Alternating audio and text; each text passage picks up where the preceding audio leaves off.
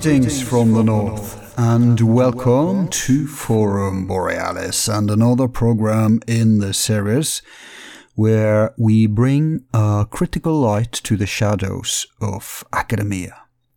Today's guest is an optimal example to illustrate this crisis, as the fundamentalistic faith-based materialists has no arguments against his hard evidence, which leaves them no option but to resort to anti-scientific logical fallacies which is so typical for all bigots, fanatics, and extremists when their bubble bursts. The guest I'm speaking of is, of course, the forbidden archaeologist Dr. Michael Cremo, who has accumulated a monumental amount of evidence for extreme human antiquity, proving that the age of our human race is far older than what mainstream textbooks wants us to believe.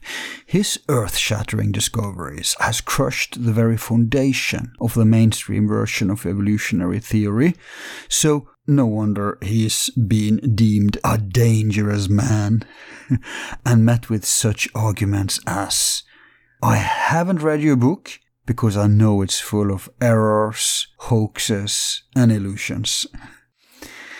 Indeed, he can share with us many experiences, insights, and events from his career that can clarify our understanding of the corruption and collapse in the soft sciences of especially archaeology and anthropology.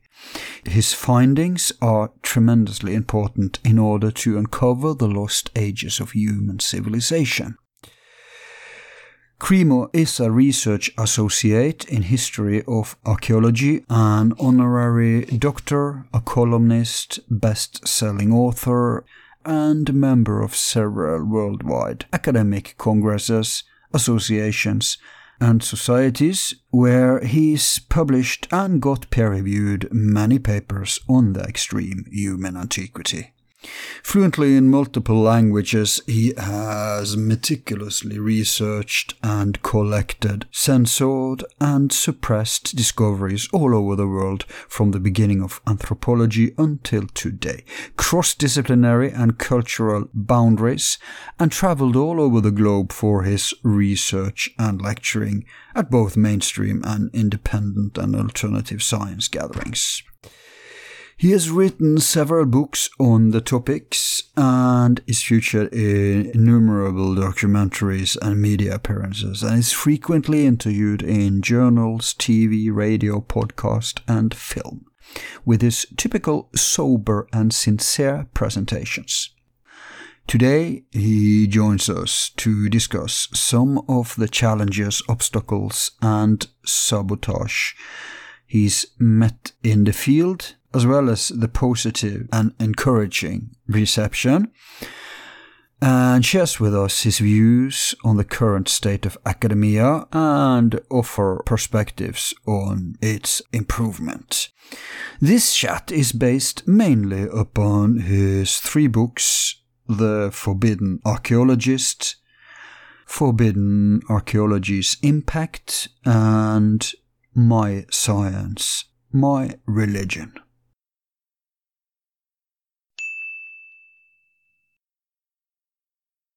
Welcome back to Forum Borealis, Michael.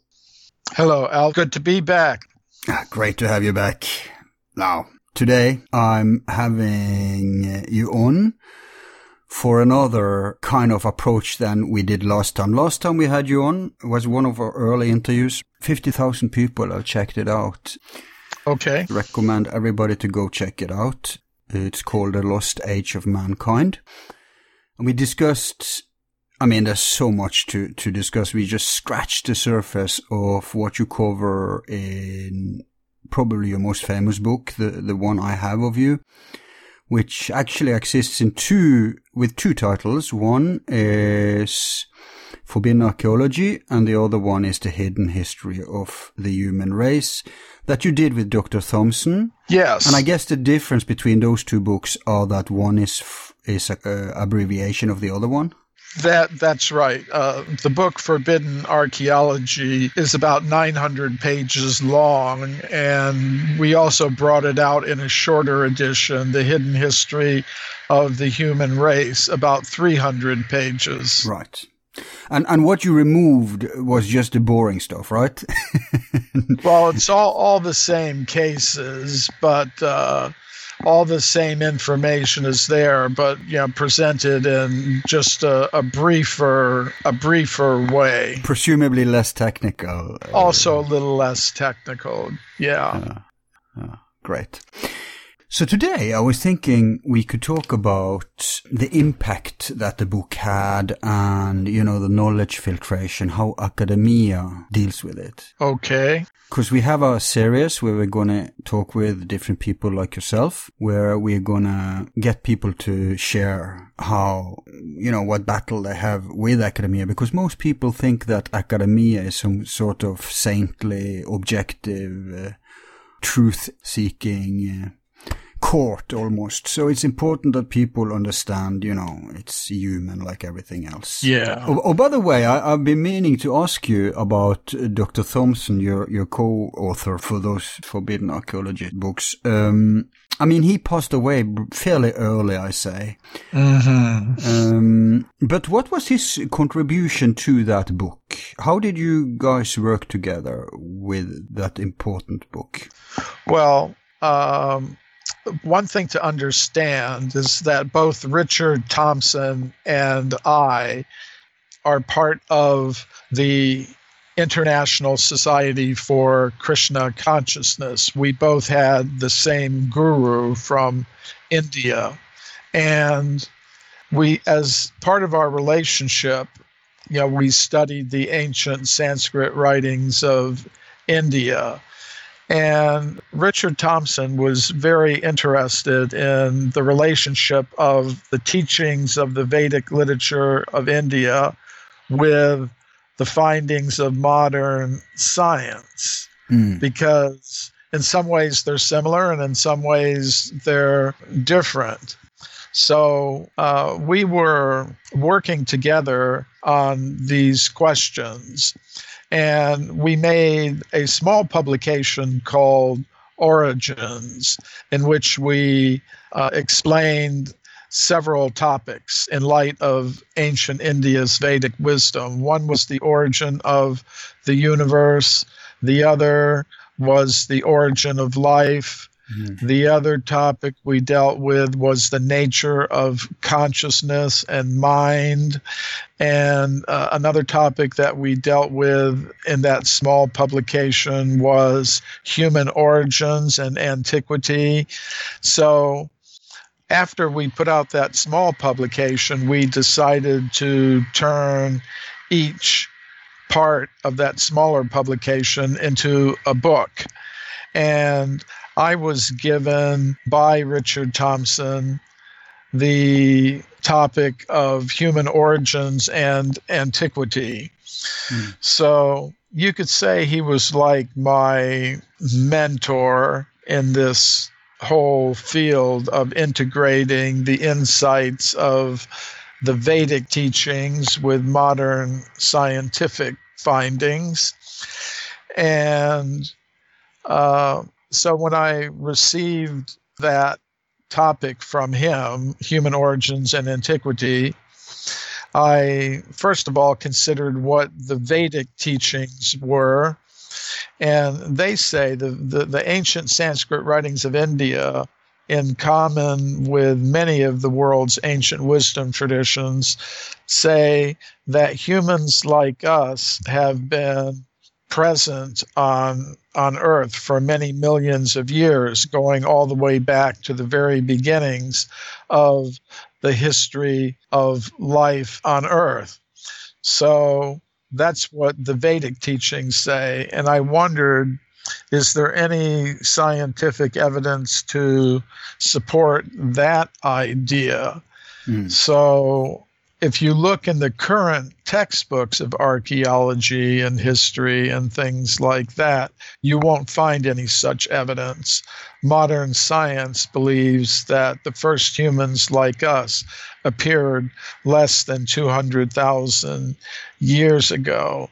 So I decided to look beyond the textbooks. I, I began to look into the archaeological literature from the time of Charles Darwin in the mid 19th century right. in, in, in many different languages.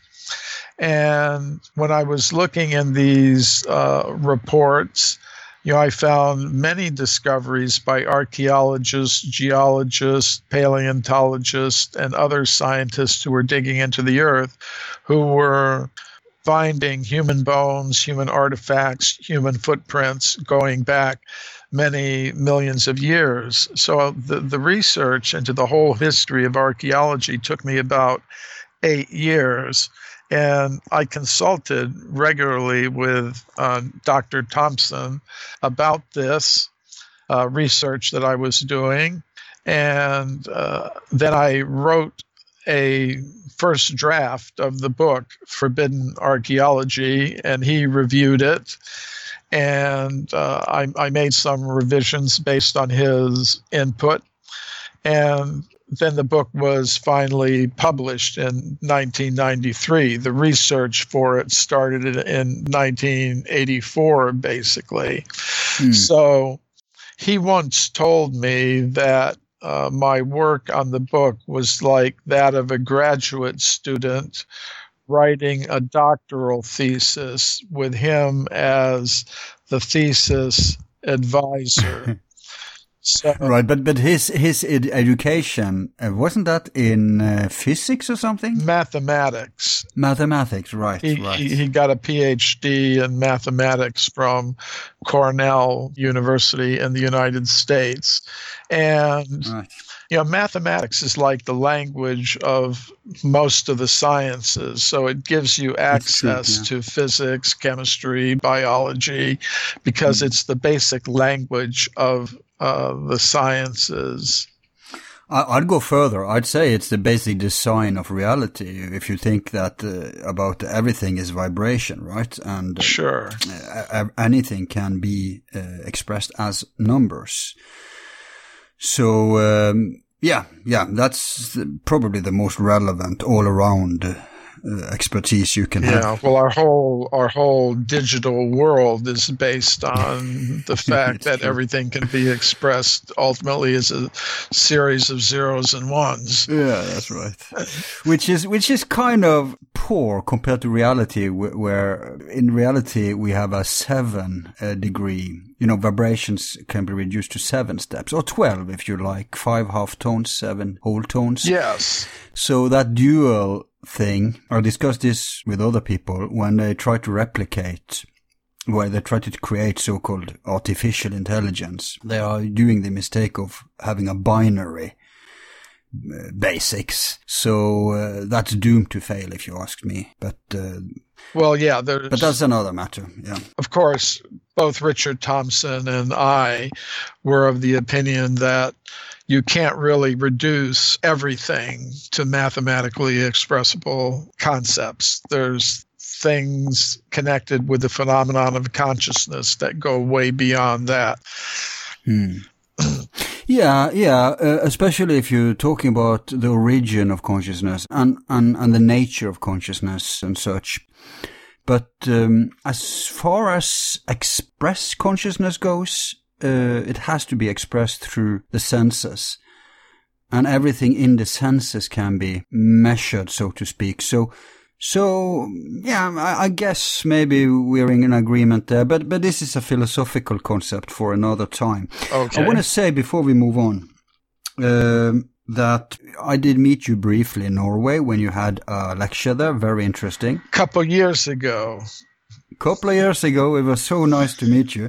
Because full disclosure, I tell you that not that I had a big preconceived notions, but I expected you to be very academic. Okay. Because you sound uh, pretty academic, I have to say, uh, which, which is a good thing in this setting. But you told us about about your journey, which uh, you also did in a lecture. So you're in a, a, spiritual group today, and you've been, you know, you went through the hippie thing and uh, all that. And I myself have had uh, a lifetime of uh, searching, and I met very many bright people. Wonderful. And one thing that I've noticed as a pattern is that if someone that I define, I perceive to be you know, somewhat enlightened or present or grounded. Right. It's very hard to put your finger on what it is that you can tell. It's more a feeling. It's more the feeling of a presence. And I have to say, Michael, you had a very powerful presence. That's how I perceived it. And it, wa- it wasn't placebo because I didn't expect it. but for all your listeners out there, if you ever meet Michael, you'll be aware that he has, he has a very sharp eyes and a very pleasant and powerful aura. So I don't know if you are even aware of this, Michael. but that's how you come come through. Well, I, I'm aware that I have different effects on different classes of people. I I, I, I am, right. but I did enjoy my one and only visit to Norway. It was uh, it was a, a good time a, a, good time of year. Yeah. Beautiful place, huh? Yeah. What was that? The name of that village where I gave the talk? I forget oh, the yeah. name. It's on the Helsing fjord, I think. I, I forgot too, but uh, it's it's not far from Bergen, an hour or two. Yeah, Bergen is where I flew into, and yeah, about, you know, a couple hours by car from Bergen uh, to that village where hmm. we had the festival and the talk and all of that. It was a good time of year. I think it was the summertime so yeah, did did you get to see any nature while you were there? Yeah, we did go on some expeditions. Great, great. So I mentioned, you know, the book Forbidden Archaeology. Now, when I had you on the last time, and we were trying to plug that event, but it was so close to the event that I, I don't think we reached many people. But anyway, when you I had you on, you told me that you were working on a follow up to forbidden archaeology. Has that follow up manifested yet? Not not yet. I'm still working on it. The yeah, the first book, Forbidden Archaeology, took me about eight years of research and writing. I, I wish I were one of these more prolific authors that could come out with a book a year and you know over time they just have hmm. dozens and dozens of books but i'm i'm not like that i'm probably more like uh, one of these uh, rock bands they put out an album and then it's many years before another one comes out but yeah because I find I want to be uh, careful with the research that I'm doing on these cases of archaeological evidence for extreme human antiquity. But I am working on it. I would say it's about two thirds finished now. Hmm. I would hope within the next one or two years, the complete manuscript will be ready uh, for publication. So we'll just see how it goes, but I'll I'll know when it's ready. Mm. Oh, we'll have you back then um, when it's out again. Uh, but that's great. Wish you very luck with that book. Thank you. Uh, and there will be lots of new cases, I guess, that didn't make it to the first book, right? Right. Well, it's been a long time since the first book came out, so there's uh, a lot of new things that have come to my attention, yeah. and also some updates on yeah, some of the cases that were included in forbidden archaeology. Yeah, that's great. So we'll we'll take that on later. But but uh, but but, yeah. but one thing I do, I write a regular column for Atlantis Rising magazine. Uh, the name of the column is called "The Forbidden Archaeologist." So in that way, sometimes uh, material that I'm researching for the book, sometimes I uh, will put out in those columns in a as a kind of a test, you could say. Mm. And and and you even have uh, many of those columns collected together in a book. Uh, that's uh, many of those teasers, right? And that's called uh, the Forbidden Archaeologist, after the name of the column. That's uh, right. a, a, collection of uh, fifty of those columns from Atlantis Rising magazine, and they're actually a very good introduction to my work mm. for people who aren't already familiar with it because all of the articles are short, they're easy to read, they deal with a particular topic, they don't have to be read in any particular order.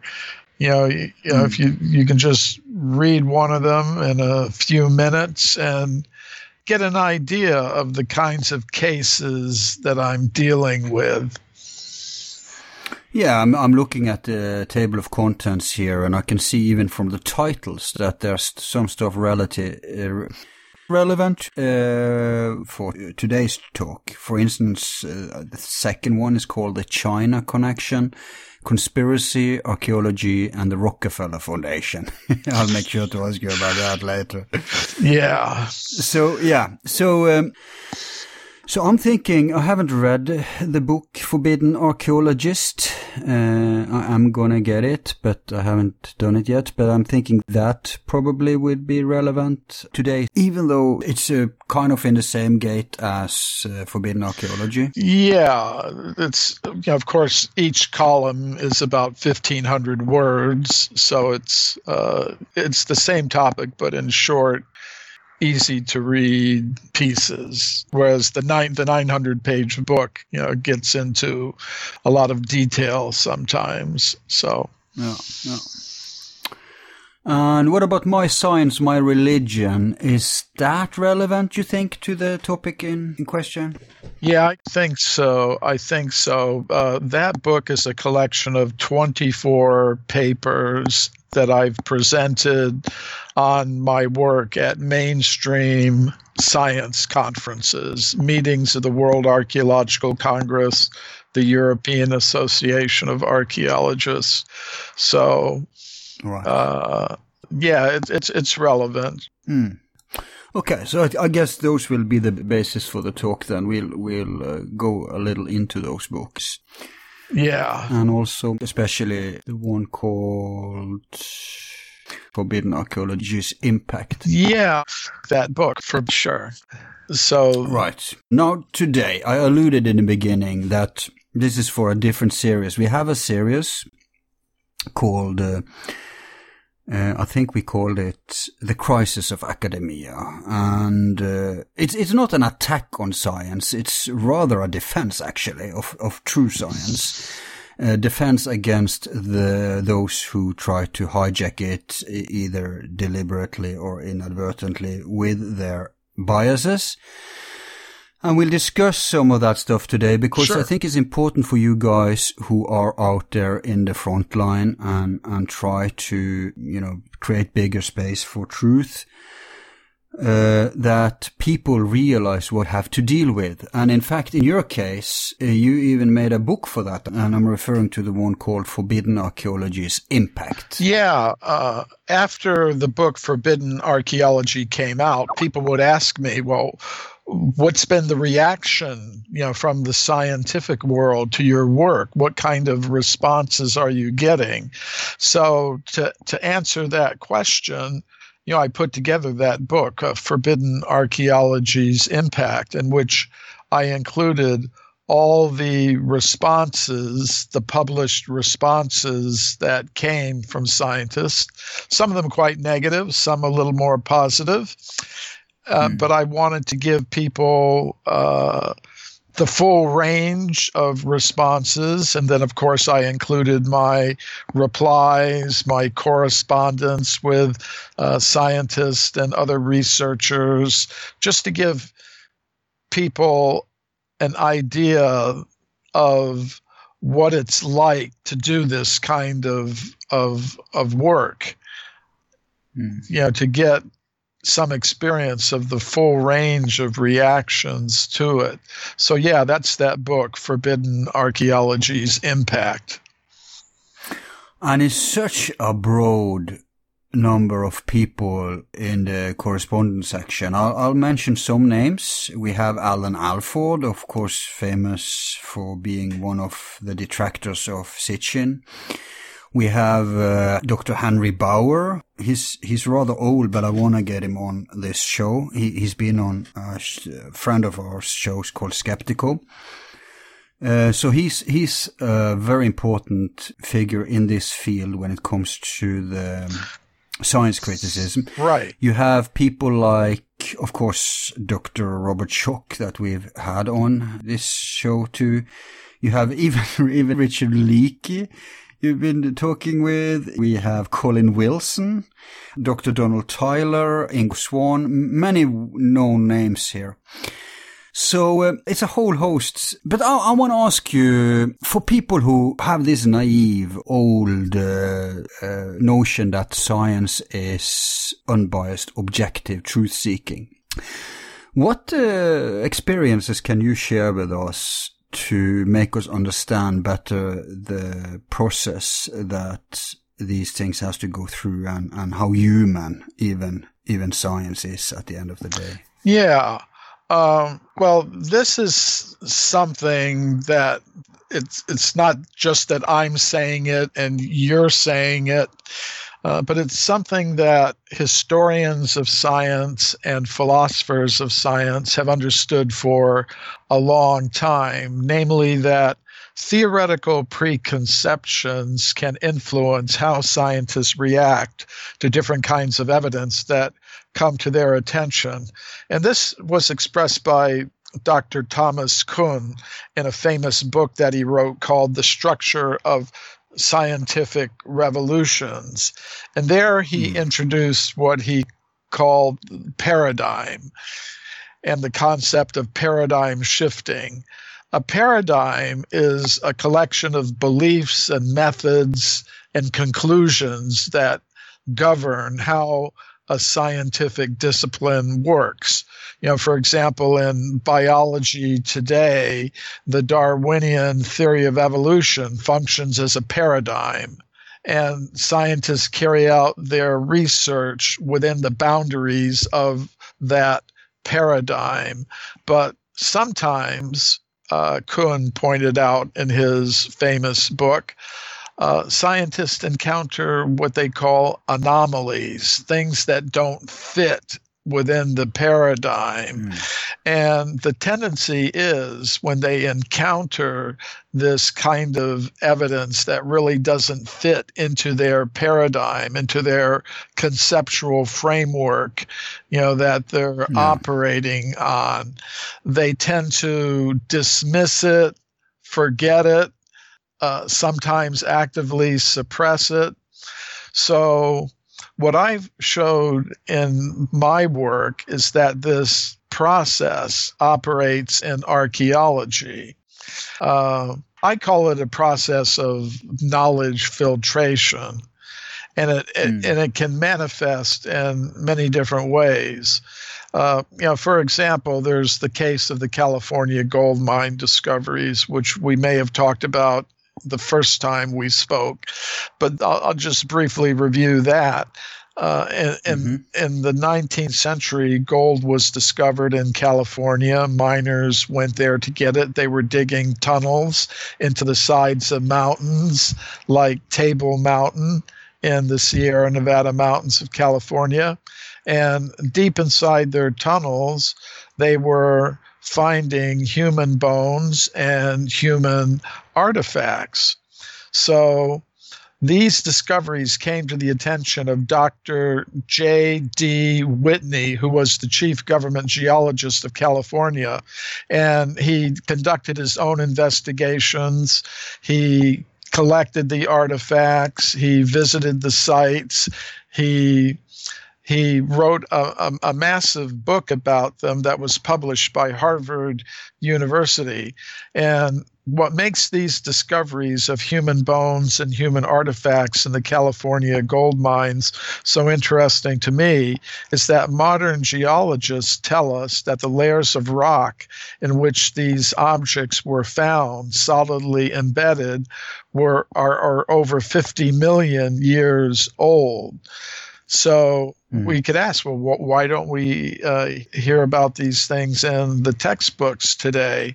And that's because of what I call a process of knowledge filtration that operates in the world of science. You know, there was a, a contemporary of Dr. Whitney, an anthropologist named William Holmes, who worked at the Smithsonian Institution in Washington, D.C.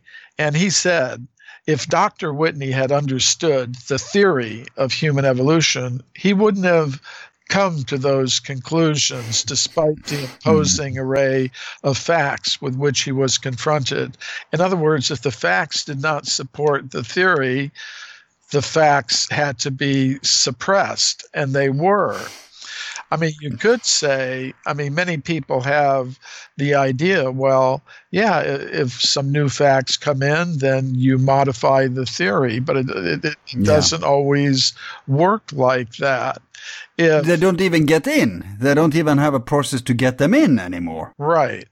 It's amazing and sometimes you know i have my own personal experiences with this knowledge filtration process. You know i, I get invitations to speak at universities all over the world.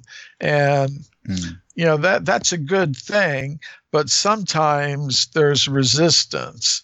I, I remember once a few years ago I was invited to speak at the University of Aarhus in Denmark. Oh, yeah. Hmm. And I, I gave two lectures there, but uh, many of the faculty members, the professors at the university, were very upset that I had been invited to speak there.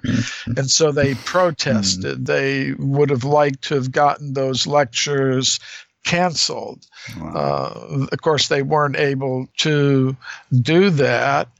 But, uh, but, hang on, hang on. Did they think you were a creationist or something? I mean, where did all these strong feelings come from? Because I doubt they knew your work, they read your books or anything. So, what was the bias, rumor thing that activated them? Well, uh, of course, if you Google my name, a lot of things will come up. If you Google Michael Cremo, if you search the web for Michael Cremo, you're going to get a a, a lot of information. Yeah, but I don't, I don't think they Google everyone who comes to. There has to be ha, had some kind of slander, some kind of rumor, like this creationist is going to speak or something like that. Maybe, maybe like that. I think the idea mm. was that I was presenting information there were actually there was a, a newspaper article that came out a big headline in oh, in the right. Danish newspaper in Aarhus you know the big the yeah. biggest newspaper in Aarhus mm. and the headline was I'm translating uh, is this man dangerous you know yeah. uh, er, er, I, I forget wow. how to say it in Danish, but uh, er dies man farlig. Er denne man farlig? Farlig. yeah, that, yeah, that's how they would say it. Yeah. And, uh, you know, they had interviewed some archaeologists at the university and they were very upset. But they, they were, it was actually quite a, a positive article. It's like you were saying, I'm a human being. You know, mm. sometimes, uh, you know, if you just hear me speak in an academic context, you might have one picture of of, who I am and what I'm like. But mm. you know, the the reporters actually came to the place in Aarhus where I was staying with some friends, and they interviewed mm. me, and we had a, a, good time, and they presented things very fairly in the newspaper. But I, I would say they object uh, to me f- for two reasons. First of all, because I'm contradicting the dominant paradigm of human evolution. That I'm contradicting the current dominant understanding of human origins and antiquity. So that's one reason I'm known for that. Yeah. And the second reason is I'm doing it from a spiritual perspective. In other words, Yeah. I'm I'm very open that my work is inspired by my studies in the ancient Sanskrit writings of India. Now, if I go to a university or I go to a scientific conference, I don't expect anyone to accept a statement from the Vedic literature as evidence. But what I can Hmm. do is say if what the Vedic literature tells us about human origins and antiquity is true, then we should expect to find reports of scientists discovering human bones, human artifacts, and human footprints far older than the current paradigm in archaeology allows. And I can show that indeed there are such reports of discoveries like that, many of them. And I think it's significant. But so that's one reason why they object because I'm contradicting what they are writing in their textbooks and what they are teaching their students at the university. The second reason they object is, is I, I said, because I'm doing it from a spiritual perspective, and they don't like that at all. So No. I think for those two reasons, Yeah, yeah, that's the materialist bias. Uh, I mean, there is um, uh, this political thinker in America called Ron Paul. He he has a quote that uh, truth is treason in the empire of lies, and uh, when you have a dictatorship, truth becomes treasonous, and that applies not only in politics; it does indeed apply in academia, and for some reason in particular when it comes to anthropology and archaeology and especially Egyptology. yeah, that's Those disciplines have it's like they have taken an LSD trip and they've fared along on their own little route far away from science. Give me hard science any time of the day. We can discuss the problems there too. But these people have hijacked these soft sciences, which doesn't rely on hard facts, which means that they are, in my opinion, they are sensitive to being hijacked by ideologies, by certain paradigms, precisely because they don't have to touch base with what can be measured objectively. yeah. And so when these people who who uh, control the Egyptology, anthropology, archaeology disciplines, when they have taken a, a detour away from reality, then um, uh, the, the the subject itself becomes so incredibly corrupt and degenerated. And if someone like you comes along, uh, pointing to the anomalies, that is treason. You are dangerous. They are very right. You are dangerous to their snowflake paradigms. Yeah, there there was actually uh, an author in Britain. I think her name is Karen Smith. She put together a book called The Dangerous Man.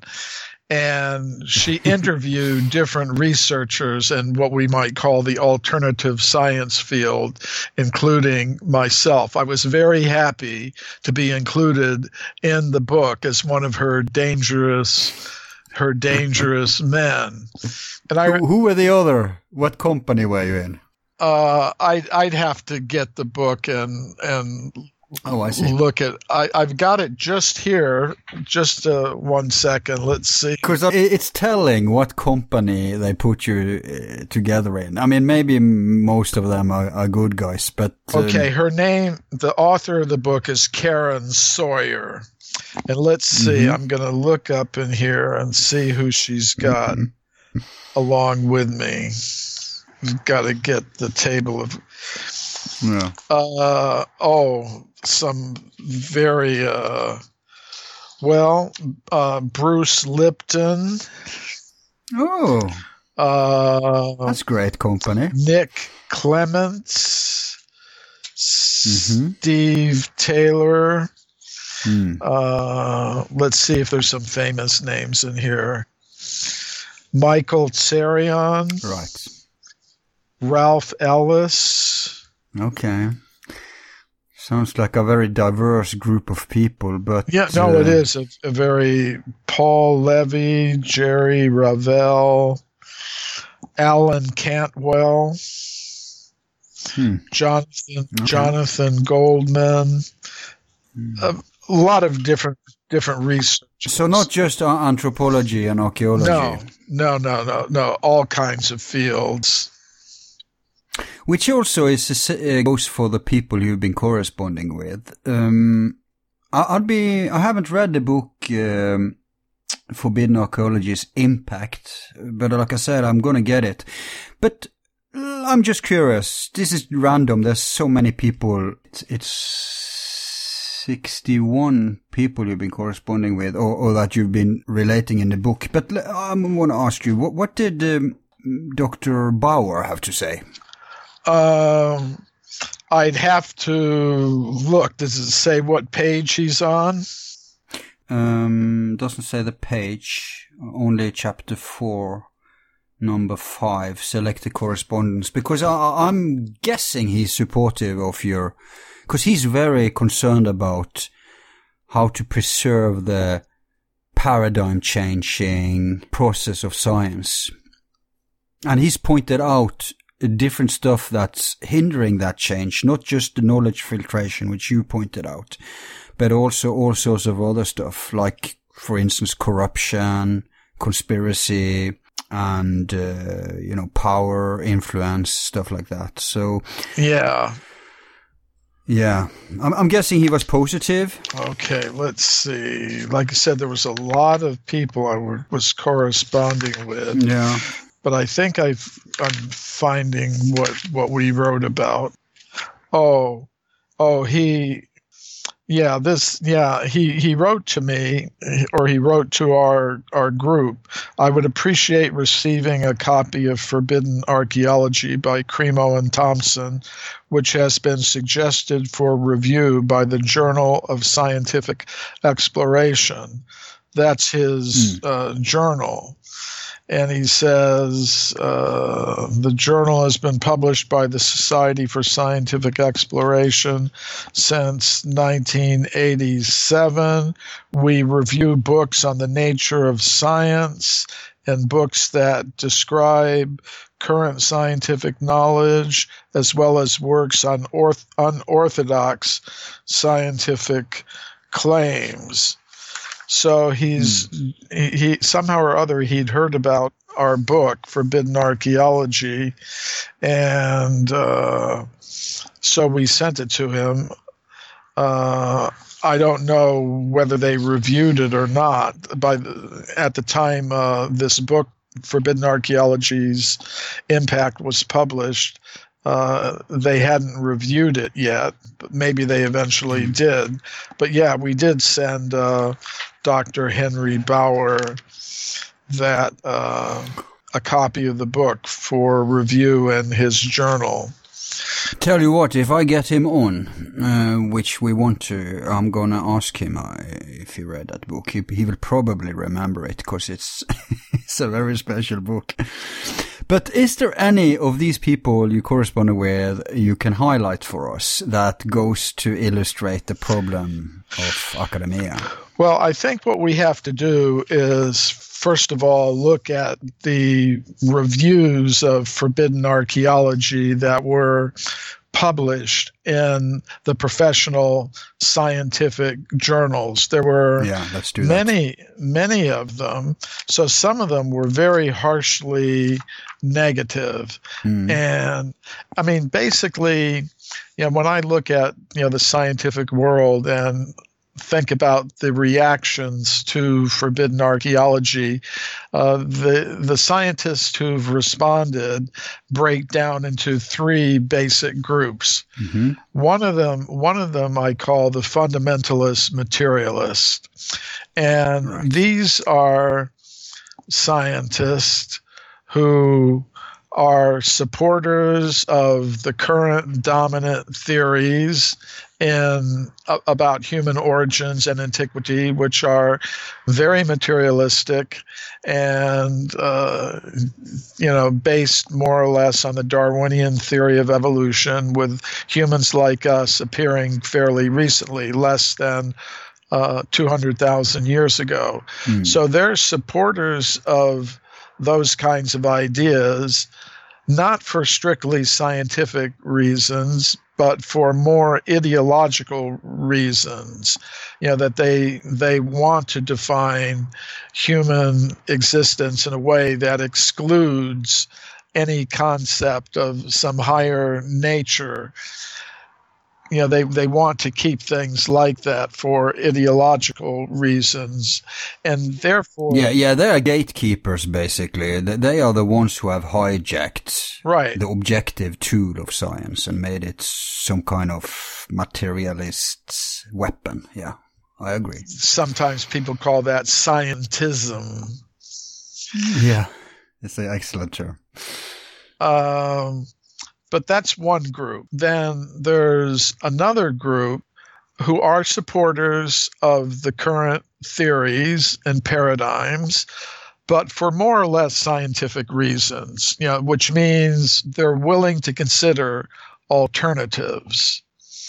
And right it's scientists in that group who will sometimes say some positive things about my work. They may not agree with every aspect of it, but they think, yes, this should be heard. This is valuable.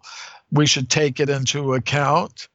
And then there's. Hang on, hang on. Let me guess that Dr. Schoch, Robert Schoch, was one of those. Yeah. And uh, another one of those would be, uh, you know, there was a historian of, of, of science, uh, David Oldroyd, you know, very prominent British I think he lives in Australia now, though, uh, historian of science, and one of his graduate students wrote a review of forbidden archaeology in.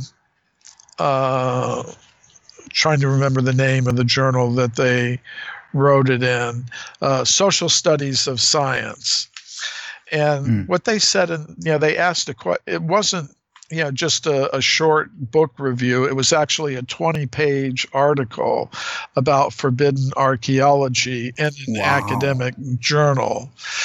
And wow. they they asked a question. They said, Does forbidden archaeology make any contribution to the discipline of paleoanthropology? You know, that's the science of human origins and antiquity.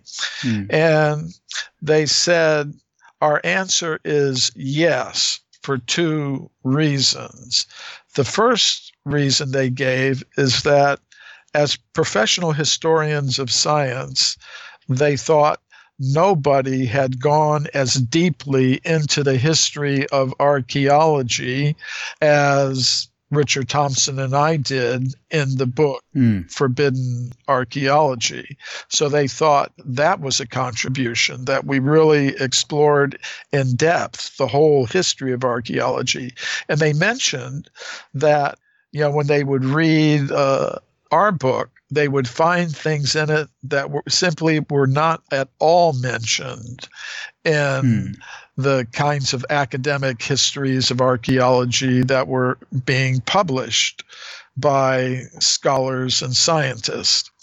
So they thought that was a contribution that we'd gone into the history of the discipline in such depth That's and true. found all these cases mm. that are just absent from other histories. It's a good point. And and the second reason they thought we had made a good contribution with our book was that it raised, in their words, important questions about the nature of scientific truth claims.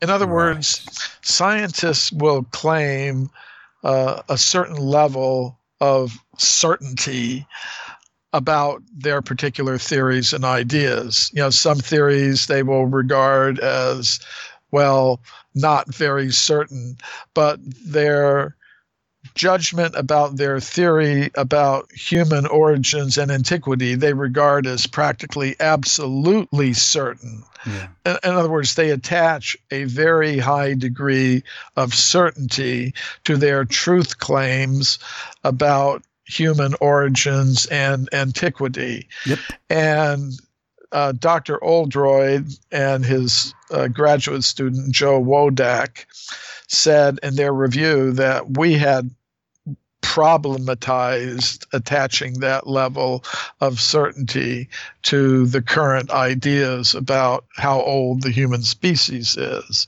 They thought we had hmm. done a good, you know, we'd presented evidence that called into question the idea that humans like us appeared only fairly recently on this planet. So that was positive. I'm not saying they agreed with everything that we said, but it was some positive recognition of a contribution that we made to the discipline of archaeology. Absolutely. I, I'd say they had a decent take on it. This is a real scientific attitude that you absorb the info even if it contradicts or disagrees.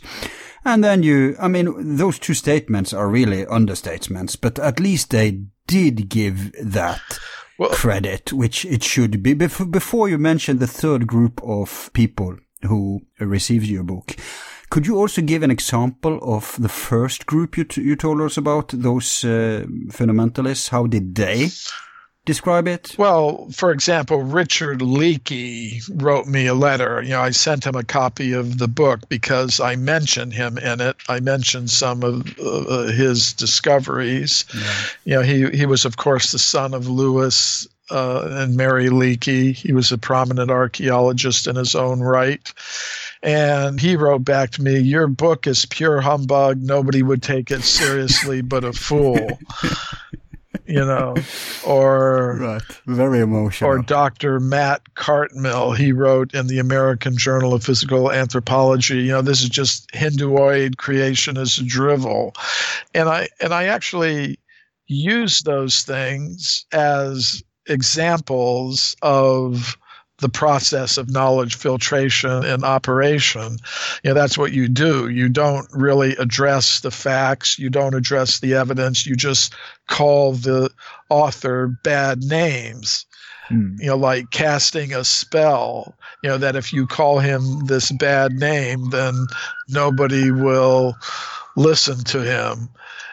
But but it actually works to a certain to a, to degree. A, it works um, among their followers because uh, I've seen this in action. As soon as an unknown name is smeared among the sheeple, the the the congregation of the skeptics and the materialists, then he's he or she is on the naughty list. And as soon as you bring that name up, they will.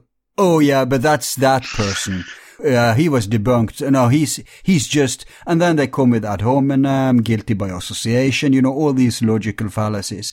So it kind of works yes. in among their religious followers because that's basically what they are. They are faith-based followers. But uh, what it also does, I mean, one thing you know we did with the book, The Hidden History of the Human Race which is kind of like the popular edition of Forbidden Archaeology, is we put on the cover of it the, these negative statements and also some of the positive statements, you know, like right. that were made by other scientists.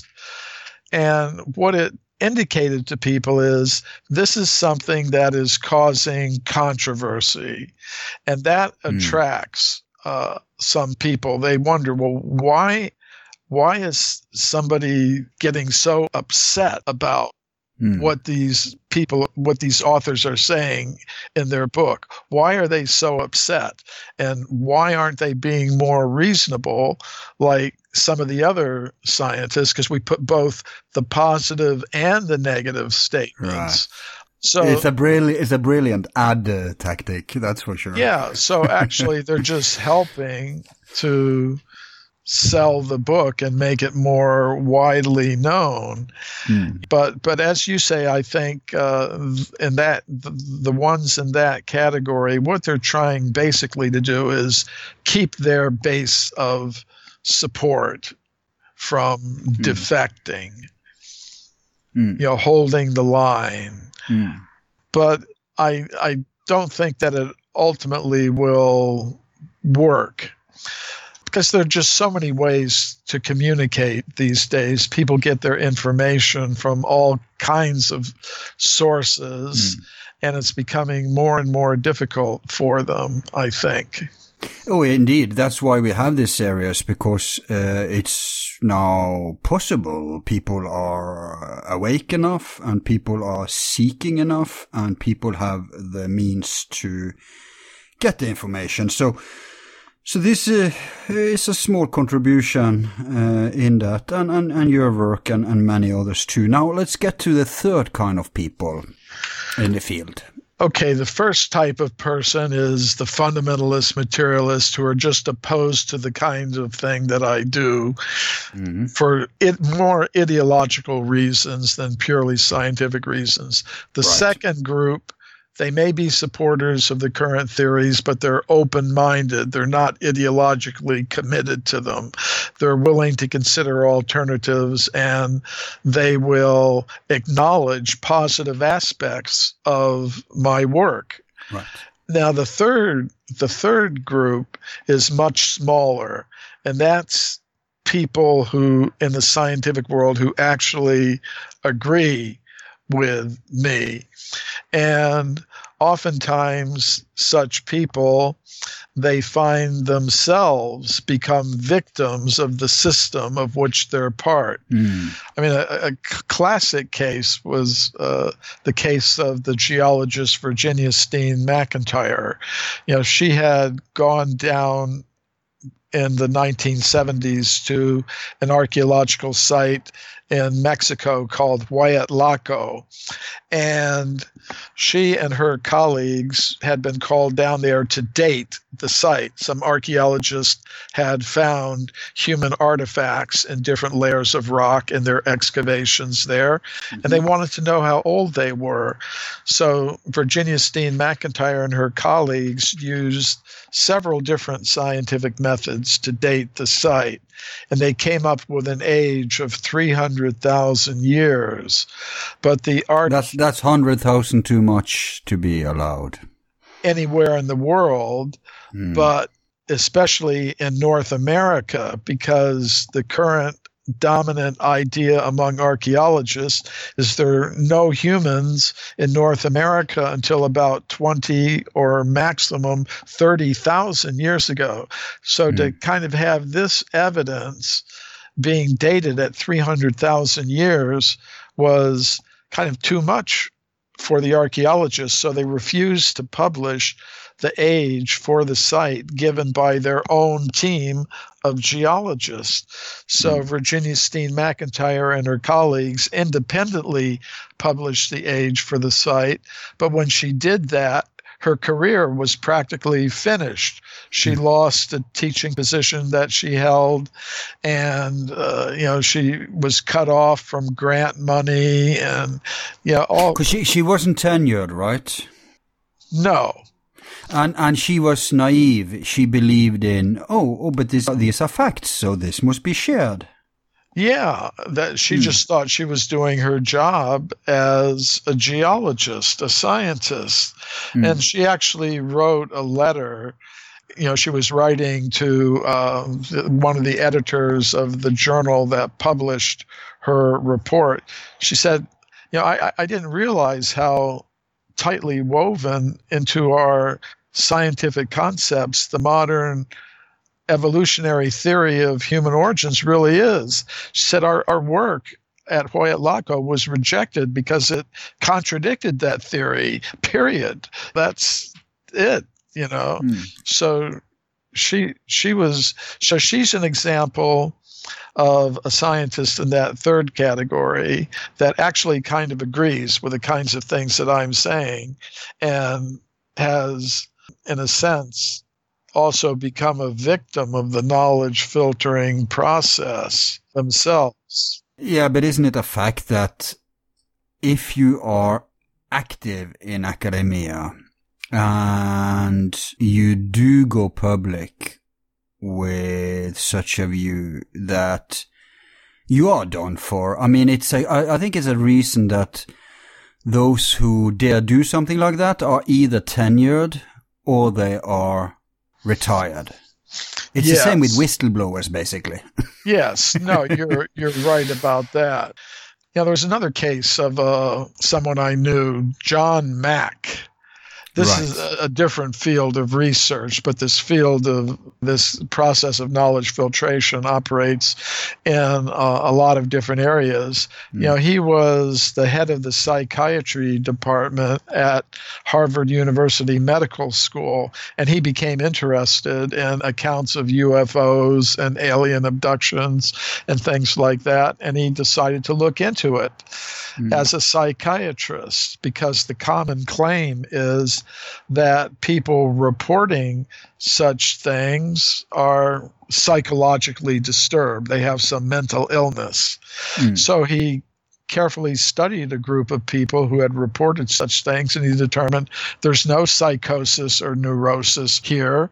They're perfectly healthy from the mental point of view, and their reports should be taken seriously. When he published that, his although he was a tenured professor at Harvard University, his colleagues con- convened an academic court to get his tenure removed. Wow. Now, he successfully wow. fought that.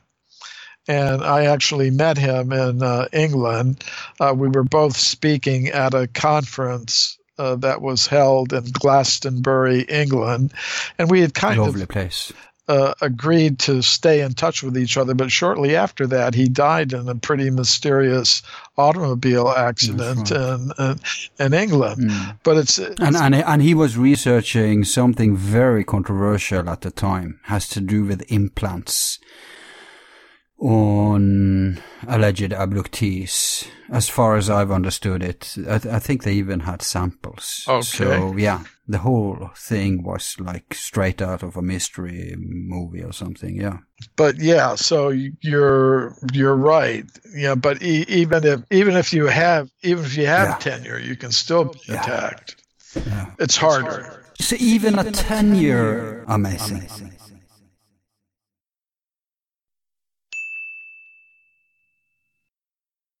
All of our files are free and will remain free. If you like the show, you can show support by donating $1 to help with expenses. Just use the PayPal link on our website, YouTube channel, or Facebook page. Thanks.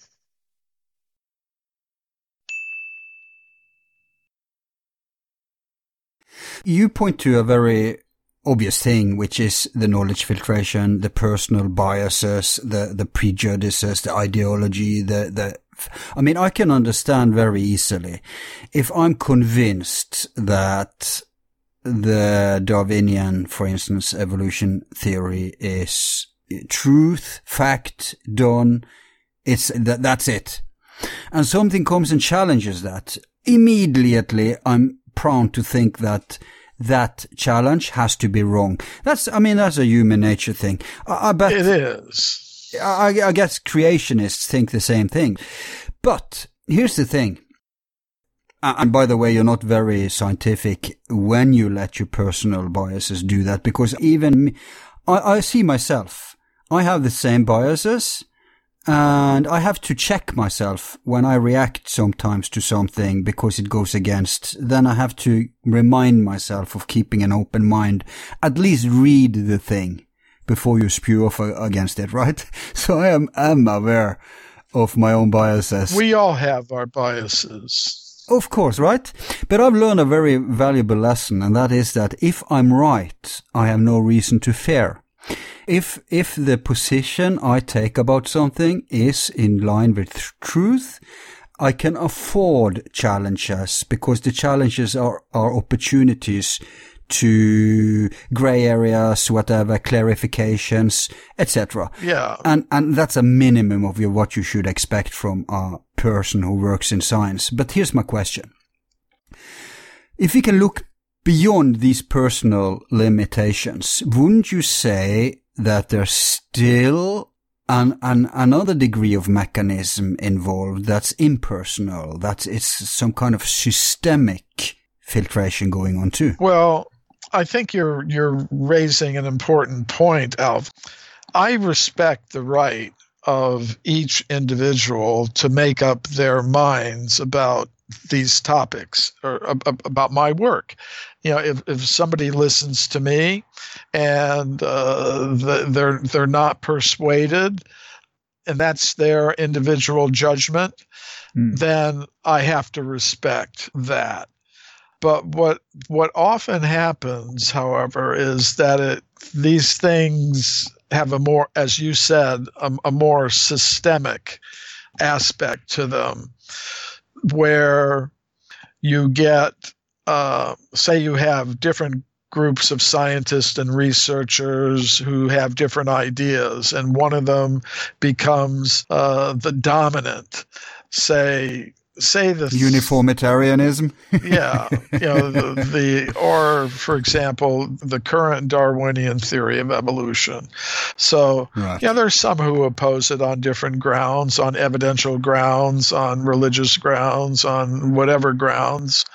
Uh, and they're in a minority in the world of science. And those in the majority, what they do is they use government, either the education ministries or mm. the courts, to enforce their view on everyone.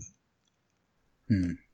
And that's where I think the problem becomes uh, systemic, where you have one group of scientists persuading government to give them an absolute monopoly in the education systems and scientific institutions. That becomes problematic, and, and that hmm. does happen. Uh, I think the European Union once they their council passed some resolution against opposition to Darwinism. You know, I, I, I read some reports about that.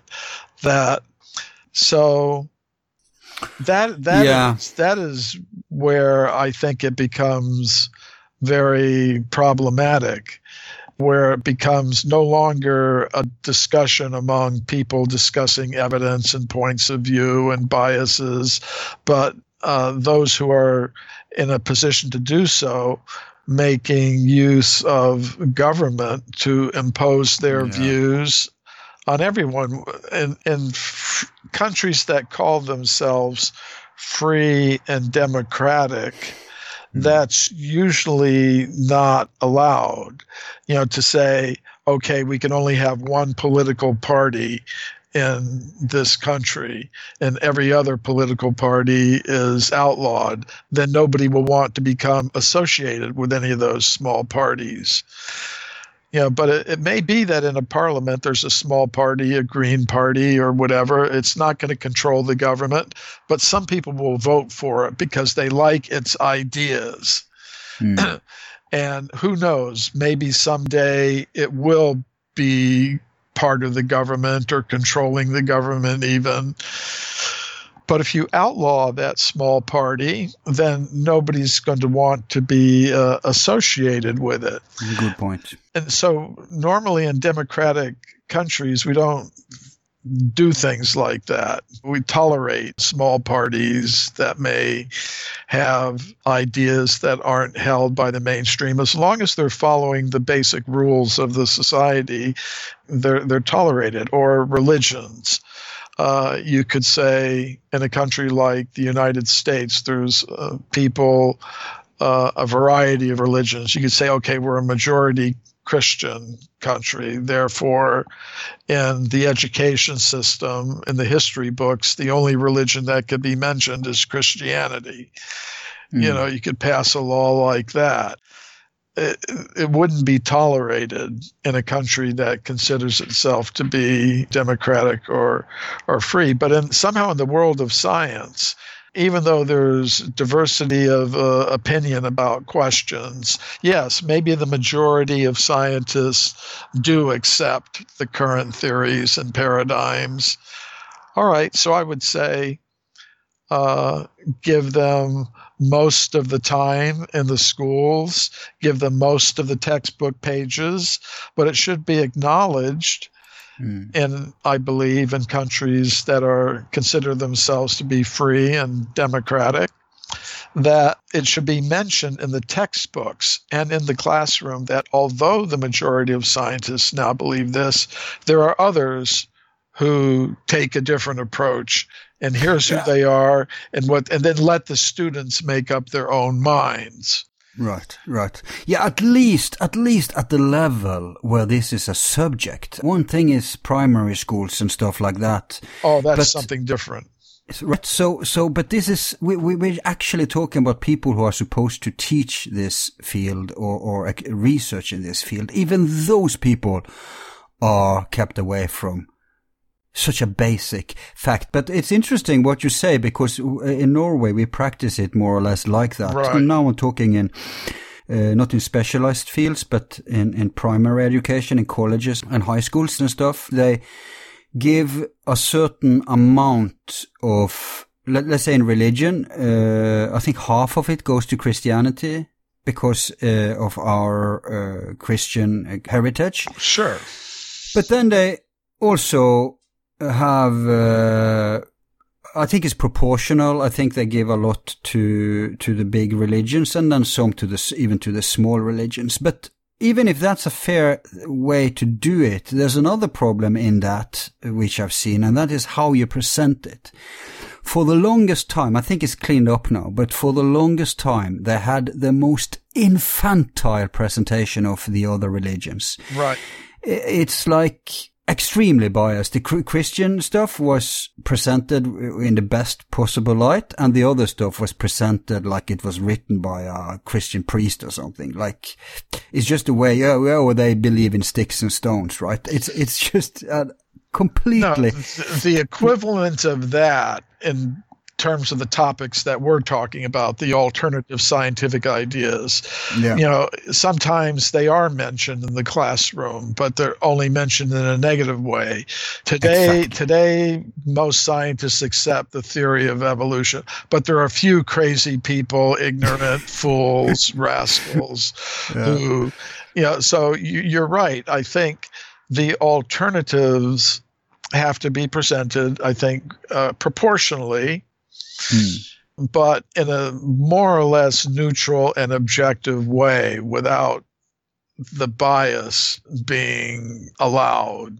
Hmm. You know, to characterize them in a negative negative way. So that that is what I would see as a, a, a solution to the systemic problem, because mm the next generation of scientists is going to be trained in the education system as you go through the different stages of it through your university work, your doctoral work, etc. Uh, but if you're getting trained in such a way that you're only exposed to that one point of view and you're taught to avoid everything else like the plague, mm-hmm. then uh, that creates a systemic problem, I believe. Indeed. That prevents the free exchange of ideas and just let each one survive. If, if an idea spreads and becomes accepted on the strength on its own strength well that's one thing if it's imposed by government and other ideas are artificially excluded that's another thing yeah, then then it comes politicized, and that's you you mention it uh, in relation to Darwinism, but we see it even clear more clear in the question of climate change. It's not even possible anymore to have an objective uh, stance to the question of anthropogenic uh, climate change. If as soon as you're not on board, fully on board with that, you're toast. And this is a direct result of politicizing the debate.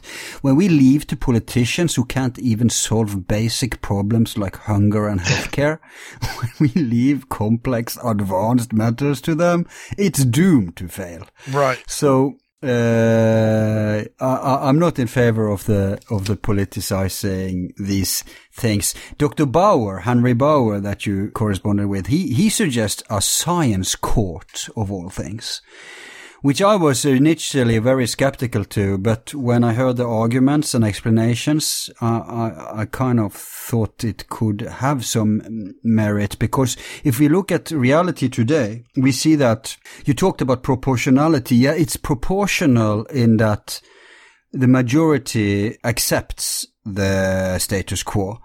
So that's why uh, they can have the monopoly of what's being taught. But it's not proportional to the cases, to the facts. I mean, if they were going to give proportionality here, they should really uh, relate it to the fines, the the cases. Yeah. then the anomalies would have a much better day. You know, there was a, a German uh, philosopher of science and historian of science named Paul Feyerabend. Uh-huh. Have you ever heard of him? He wrote a book no. called Science in a Free Society. And right. he said, just like there should be separation between church and state. There should be separation between science and state. Yeah. In, other words, and he thought there should be citizen review committees that would review things like this. Mm. That you know, he thought it was not a good thing that a group of scientists that happens to be in the majority will convince the government Exactly. To promote its views only in the education system and use the tax money from all of the people to mm. impose on them ideas they may not be inclined to accept. Mm. So, separation of science and state, uh-huh. in addition to separation of church and state, yeah, might be a good idea. Absolutely. I, I, that's actually a new concept for me, but it's so basic now that you say it. Paul, Man, things would be better if, if we had a separation, huh? Yeah. Paul Feyerabend, Science in a Free Society. It's a great book. Presumably he doesn't live anymore, or? No, he's no longer living. Mm. I would want to have him on the show. But moving on then, Michael. Um, before we, I, I, oh, time is flying here, but I have a lot of questions. But let's let's go over to a little more light uh, area, maybe a little more fun to hear in a in a black humor way, because I bet you can share with us examples from your experience where you've been censored. Well, um, one time, you know, my books are translated into many different languages. One of them is Russian. Mm. So I've been to Russia several times. I've spoken at universities all over the country, from Moscow to St. Petersburg to Vladivostok.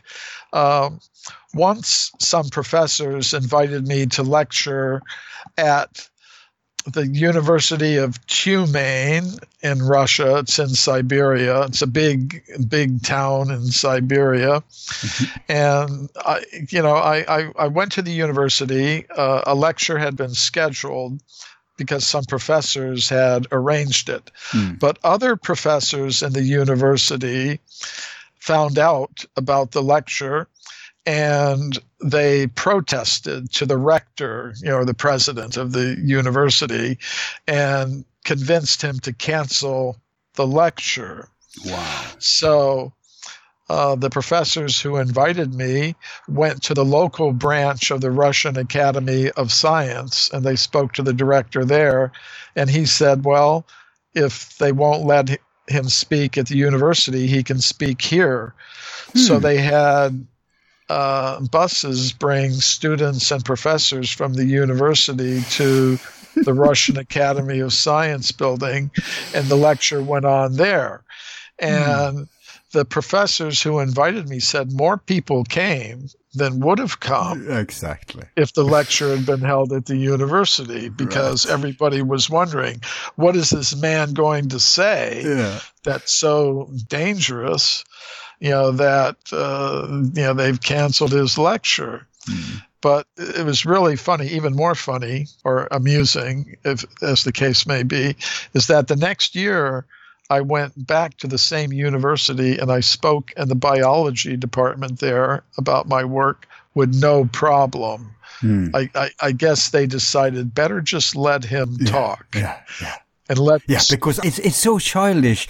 Let let's remove the physical geographical space where he's talking as if that will solve anything.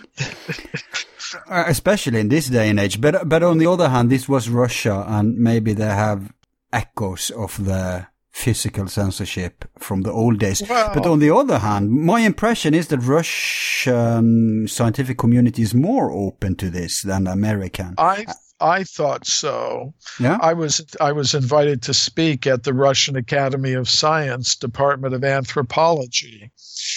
Now, uh, not everybody there liked what I had to say, but they listened, which I think is an important first step because mm-hmm. if ideas are going to change, the very first thing is that people have to be willing to listen to a new idea. Mm. So. Uh, at that at that meeting, one Russian anthropologist said, and this is an example of, of what I call the knowledge filtering process. She said, "I haven't read your book, but I'm sure that everything in it is a hoax, a mistake, or an illusion, you know. right. I, I said, better you would read the book first. Yeah, presumably, they think that you're the one who are out in the field finding all these anomalies. They're not realizing this is actually mainstream cases.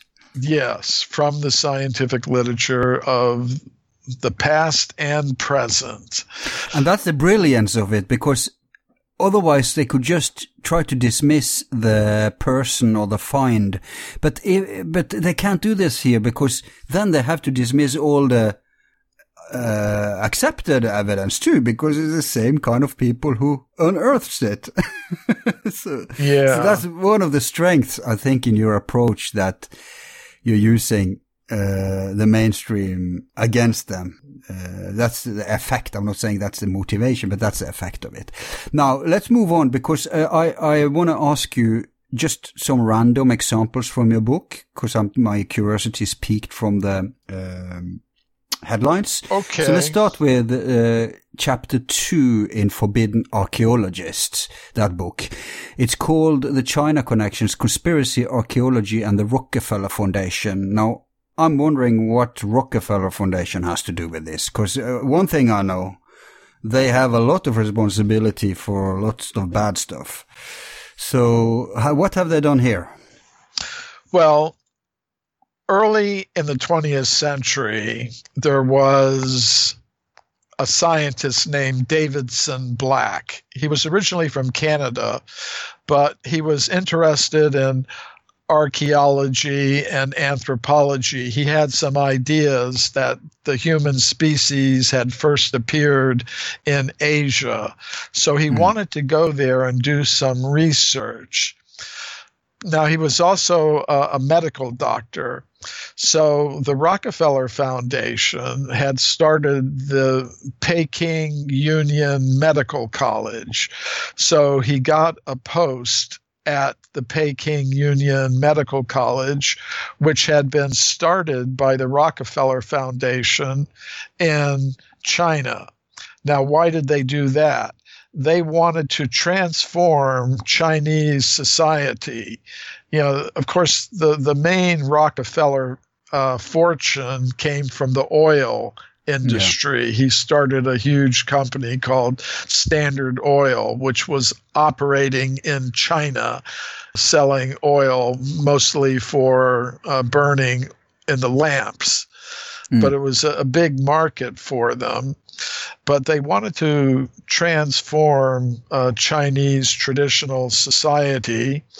Uh, by introducing Western materialistic scientific concepts in the field of medicine and biology. And you know, it was part of a whole plan they had to transform uh, traditional Chinese society.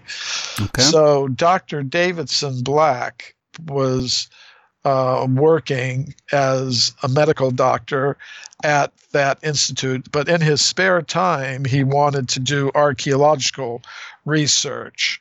So there's a place near Beijing, or Peking as it was called at that time, called the Zhoukoudian Hills and he was conducting some excavations there. And the uh, Rockefeller Foundation was funding those excavations. Now, you could ask, well, what interest does the Rockefeller Foundation have in conducting archaeological research? You know, they Davidson Black was looking for uh, what's called a missing link you know, some creature intermediate between ancient apes and monkeys and modern humans.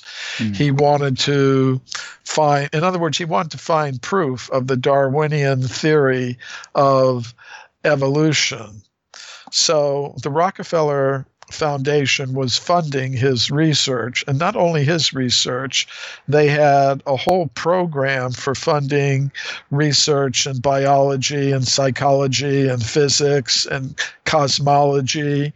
And, you know, the president, the head of this research programs said, and what's the the common thread of all of this research said the aim of it all is to basically understand human nature so mm. that we can establish beneficial control. Mm. In right. other words, there was a, a concerted attempt to fund scientific research in different fields with the, the goal of being able to understand and control human nature for beneficial purposes, but to the benefit of whom? Yeah, right. For whose benefit? You know, yeah, that's yeah. that's the question, and I think uh, so. That's what that uh, little article in Atlantis Rising is about. But I also discussed that whole topic of the Rockefeller Foundation's involvement in this uh, research that led to the discovery of what they call Beijing Man. Yeah, chapter 19 in My Science, My Religion, right? That in My Science, My Religion, it's there. It's also in Forbidden Archaeology, different mm. aspects of, of that whole case the role of uh, big foundations like the Rockefeller Foundation in pushing. Yeah, hang on. Let me let me read the headline. Uh, chapter 19: Beijing Man and the Rockefeller Foundation. An episode in the globalization of science in the early 20th century. International Congress of History of Science, 2005. Globalization of science. That's a that's a good expression. So what's the what's the case here? Well, I mean, I think what's ultimately at stake here is the nature of our human species on this planet. Right. There are right. some most scientists today are pushing the idea that a human being is just a machine made of matter, a machine made of molecules. That's what we are. We're evolved apes, we're machines made of mm. molecules. That's all there is to it. Now, if you define your identity, if you define your existence in a very materialistic way, then quite naturally your goals, your objectives, and your values are going to be extremely materialistic. You'll think that to work hard and produce and consume as many material things as possible is the main purpose of human life. And that activity, that focus on materialistic activity, generates huge amounts of wealth because there are industries and governments that encourage this. Get people producing and consuming more and more material things in competing groups. And there are huge financial and economic Exactly. and political and cultural industries and institutions that are organized on that basis. And they obviously have a stake when it comes to people's paradigms. Because if we do not buy into this consumer biological robot theory, then we become a financial and political threat. Absolutely. So I can see why why they have right. So that's one reason they need to control this, and and that I guess also touches uh, to another aspect of the systemic problem, namely that you know the skeptics. You probably heard this a million times. Oh yeah, but. Science works because you can always get you, know, you can peer review, you can get this published. Why aren't there other studies? Yeah. And always when they, if, if they resort to studies, they always do it if someone who has a vested interest has sponsored studies. They never look at the independent studies when it comes to this meta study phenomenon. Then they put in all the bad science. That's, uh, that's more or less bought science. But if you look at independent science, that's a completely different matter. So what, you say to those who say, yeah, yeah, yeah, but you can just, you know, you can peer review, you can get it published. What's the mechanistic problem there for someone who strays from the status quo? Well, if all your peers have been trained in an education system from which alternative ideas have been excluded, you know, by the government acting in concert with uh, those who are in charge of the scientific establishment, you're you're not going to get you're not going to be dealing with the complete set of facts that's really needed. So Exactly. what I've been trying to do in my work is just provide the complete set of facts. And I'm prepared to let Mm. people make up their own minds about what that complete set of facts really means. But you know, I think that's that's uh, important. And people have done. I mean, peer review, so-called peer review, is a topic that even within the scientific world and academic world is up for uh, discussion. There are a lot of flaws. Studies have shown. Yeah. Uh, they, they've, they've shown that you can even get bunk through because they don't even read it. And another, another problem that rarely is touched upon is that who's in charge of these magazines? Who decides what articles to publish? Because you could send your stuff to, to all of them, but it really boils down to who the gatekeepers is, doesn't it? Yes, and yeah, I'll say that in in my work, I have been able to get some things published in That's amazing. scientific journals. Yeah, because there are, I believe, as I was saying earlier, there are some open-minded scientists. Yeah, let- let's call them sincere because I, I, I think that's the requisite of having an open mind. That's to be sincere. Right. Yeah, like like once I presented at the European Association of Archaeologists meeting Mhm. a report on discoveries that were made in Portugal in the 19th century by a Portuguese geologist named Carlos Ribeiro.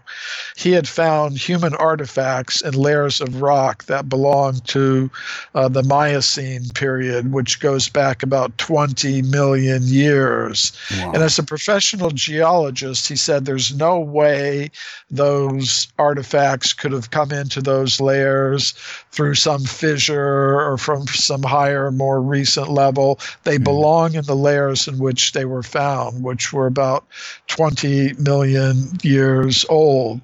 Hmm. So I presented a paper at the conference, and you know some Portuguese archaeologists heard about it and they publish a journal of archaeology called the Journal of Iberian archaeology, you know, the archaeology of Spain and Portugal. Right.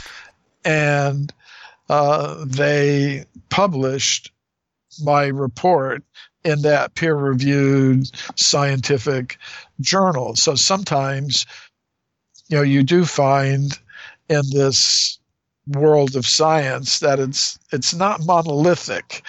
You know, if mm. you look around, you can find uh, here and there some scientists you you would call them sincere scientists i think that's a good word who are willing to look at ideas and evidence that fall outside the boundaries of the dominant paradigms in their their their disciplines. So you do encounter people like that. In addition to those who are fundamentalist materialist, and supporters of the current paradigm and don't want to hear anything else and reject it. Yeah, and we get the impression that they are the majority rule. But when the status quo is presented like that, obviously there will be a lot of people who just conform. Uh, either of because they're smart enough to know that they have to do it for career reasons, yeah, or who just never it's not in their nature to be deep critical thinkers. They just go with the flow uh, or whatever. But if you, and this is completely without any scientific value, this question, but just from your anecdotal impression in the field, how many would you estimate are open to this if th- this would be both the second and the third type of person?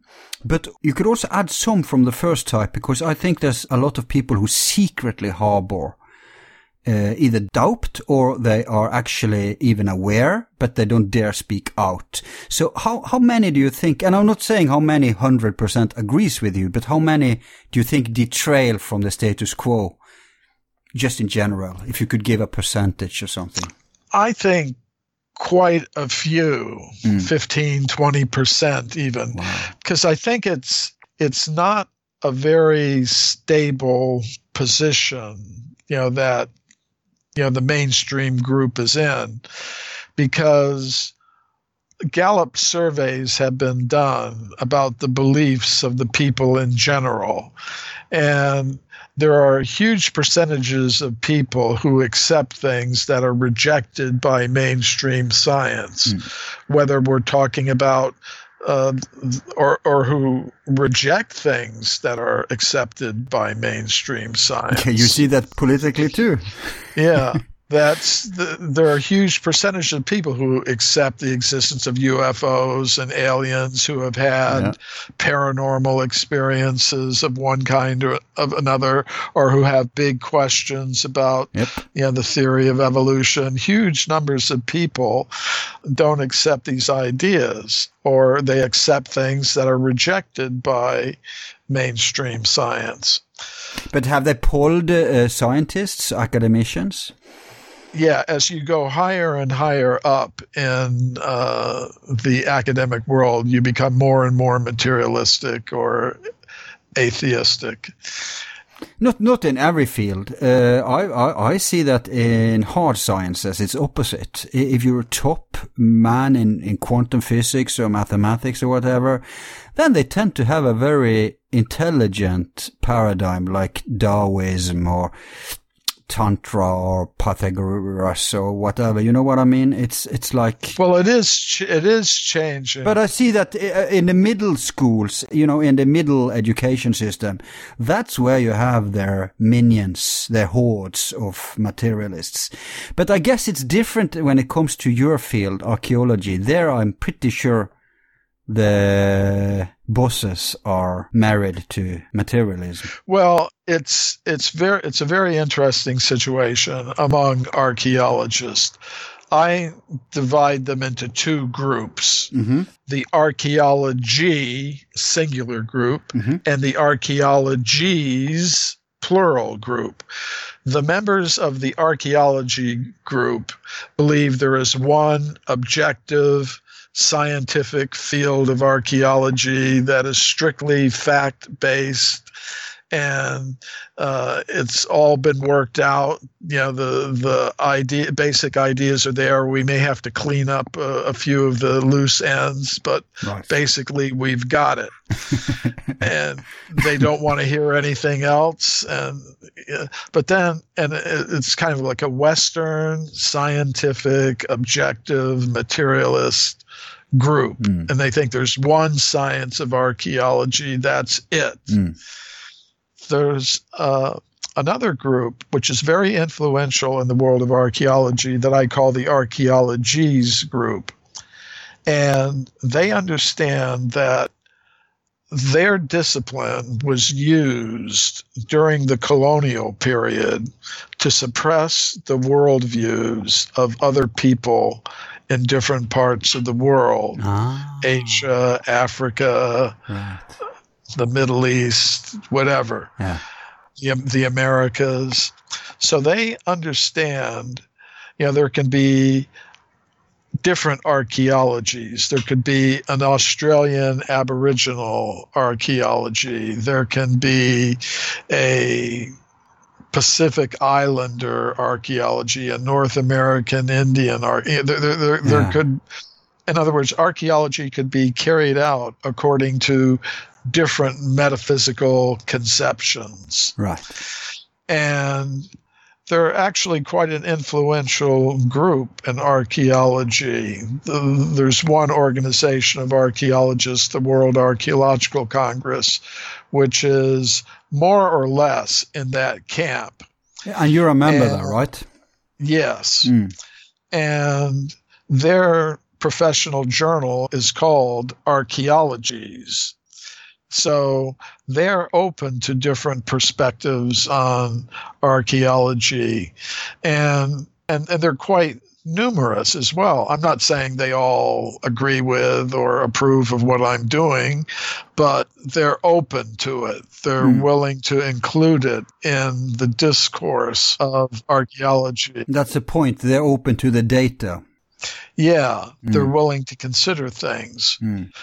So so let's so, hope. So I, I, guess it depends upon which field and which discipline we're in. Yeah. But I, I, would say in archaeology and anthropology, there are substantial numbers of archaeologists and anthropologists who are open to diverse to some diversity of opinion, even about fundamental questions mm. in in their their disciplines, and they're willing to make room within their disciplines for this variety of perspectives. Yeah, because we see now, of course, um, uh, there's been some developments in that field when it comes to Darwin and Wallace. Okay. Uh, I don't know how updated you are, but you probably know that it's more or less proven now that Darwin cut some corners and engaged in some fraud, just like Sigmund Freud actually. Both Freud and Darwin has been revealed to use, let's say, very poor scientific methods in some of their work. And Wallace has been really underestimated. You have any comment to this? Uh, yes, Alfred Russel Wallace was an English naturalist, you know, a scientist, biologist, and he was a contemporary of Darwin's, a little bit younger. I mean, Darwin had gone out sailing around the world on the ship Beagle. And during that voyage around the world, he had gathered a lot of the evidence that later led him to uh, develop his theory of evolution. But when he went back to England, he was writing a book you know the origin of species and he kept writing it and writing it. He never published it. I, i'm kind of sympathetic to darwin in that regard because i'm also kind of like that. I'm a little slow to come out with things. Right. But uh, but one day he got in the mail uh, a package from alfred russel wallace this younger english scientist. And in that package, there was a paper that Wallace was going to present at a meeting of a scientific society in London. mm. uh, called the Linnaean Society after this uh, Carl Linnaeus, who came up with the species system, species naming system that we use in science today. Okay. So he got this. So Darwin got this letter from Wallace, and that paper outlined the theory of evolution by natural selection. And Darwin was shocked because he'd been working on his theory for 20 years or so mm. and delaying publication, delaying, delaying. And now this other scientist, Wallace, was coming out with the same idea and was going to publish it. Present a paper on it at this scientific society in London. And the system in science is the first scientist who announces a theory gets his name on it, yeah. gets the credit for mm. it. So Darwin was just shocked. You know, so he called together his scientific friends and consulted with them about what what what can I do? And they told him the only thing you could do is propose to Wallace that you both present papers about your theory at this meeting of this scientific society in London. And that way, because you've both presented it at the same time, you'll both get the credit for it. Mm. So Wallace agreed to that, and that's what happened. And for a long time, the theory of evolution was called the Wallace Darwin theory. And you could ask, well, why isn't it called the Wallace Darwin theory today? And that's because after afterwards, Wallace became involved in research into the paranormal. Exactly. And he became convinced that the process of evolution is guided by some higher intelligence and he came to accept yeah wouldn't we call him today maybe intelligent designer something like that? Something like that something like that. Mm. but he he he became involved in, and, and darwin was really upset with him and said you know by getting into these things you're going to murder our child. You know the theory of evolution which he wanted to remain strictly materialistic unguided. Which is weird considering he was a christian. Yeah well, I don't know how. I mean, there's some debate about how oh, okay. Mm. good of a Christian or how much of a Christian he was. Mm. But uh, so Wallace got pushed out of the picture. And now he's he's racing back to old glory because uh, there's been some revelations of late regarding. Well, I'm I'm a big Wallace. fan. I'm a big fan of Wallace and his work. Yeah, me too. Hey, time is running out. Can you afford a, a question or two more? Uh, okay. One or two more. Yeah, okay. So I see here, maybe it's related. Uh, you have a chapter called In the Depths of Antiquity, Fraud and Suppression of Information in Archaeology. This is a chapter in your book, Forbidden Archaeologists. What does that touch? Well, that, that tells about some cases of fraud in archaeology. You know, Antiquity is the main scientific journal of archaeology. You know, it's mm-hmm. considered to be one of the more prestigious journals. So, uh, you know, I've met the editors. I've actually had a, a paper published in Antiquity one time, but they the editor at the time I wrote this article was uh, Simon Stoddart, and he had an assistant named Caroline Malone. And, you know, they were uh, writing an editorial for Antiquity. It was published in Antiquity, and they were talking about something that's happened in the Middle East, namely that uh, different uh, terrorist groups have been blowing up, had been blowing up archaeological monuments. And, you know, they thought that was not very good, that evidence would be destroyed like that. And they yeah, were these Buddha statues, right? Yeah, the Buddha statues. Mm. And but they commented at the end of their editorial that there's another kind of archaeological destruction that goes on among the archaeologists themselves. Namely, they'll find stuff, they'll put it in a museum, and then they just won't publish anything about it. Exactly. You know, so that in the storerooms of museums, there's just all this stuff sitting there that may be relevant, but we just never hear about it because they they dig it up, they put it away, and then they never say anything about it. So that's uh, you know a, a kind of destruction or fraud that goes on in archaeology. But there are cases of archaeologists actually manufacturing evidence and they were they reported on uh, the editors of Antiquity uh, commented about the case of a Japanese archaeologist. His name was uh, Dr. Fujimura.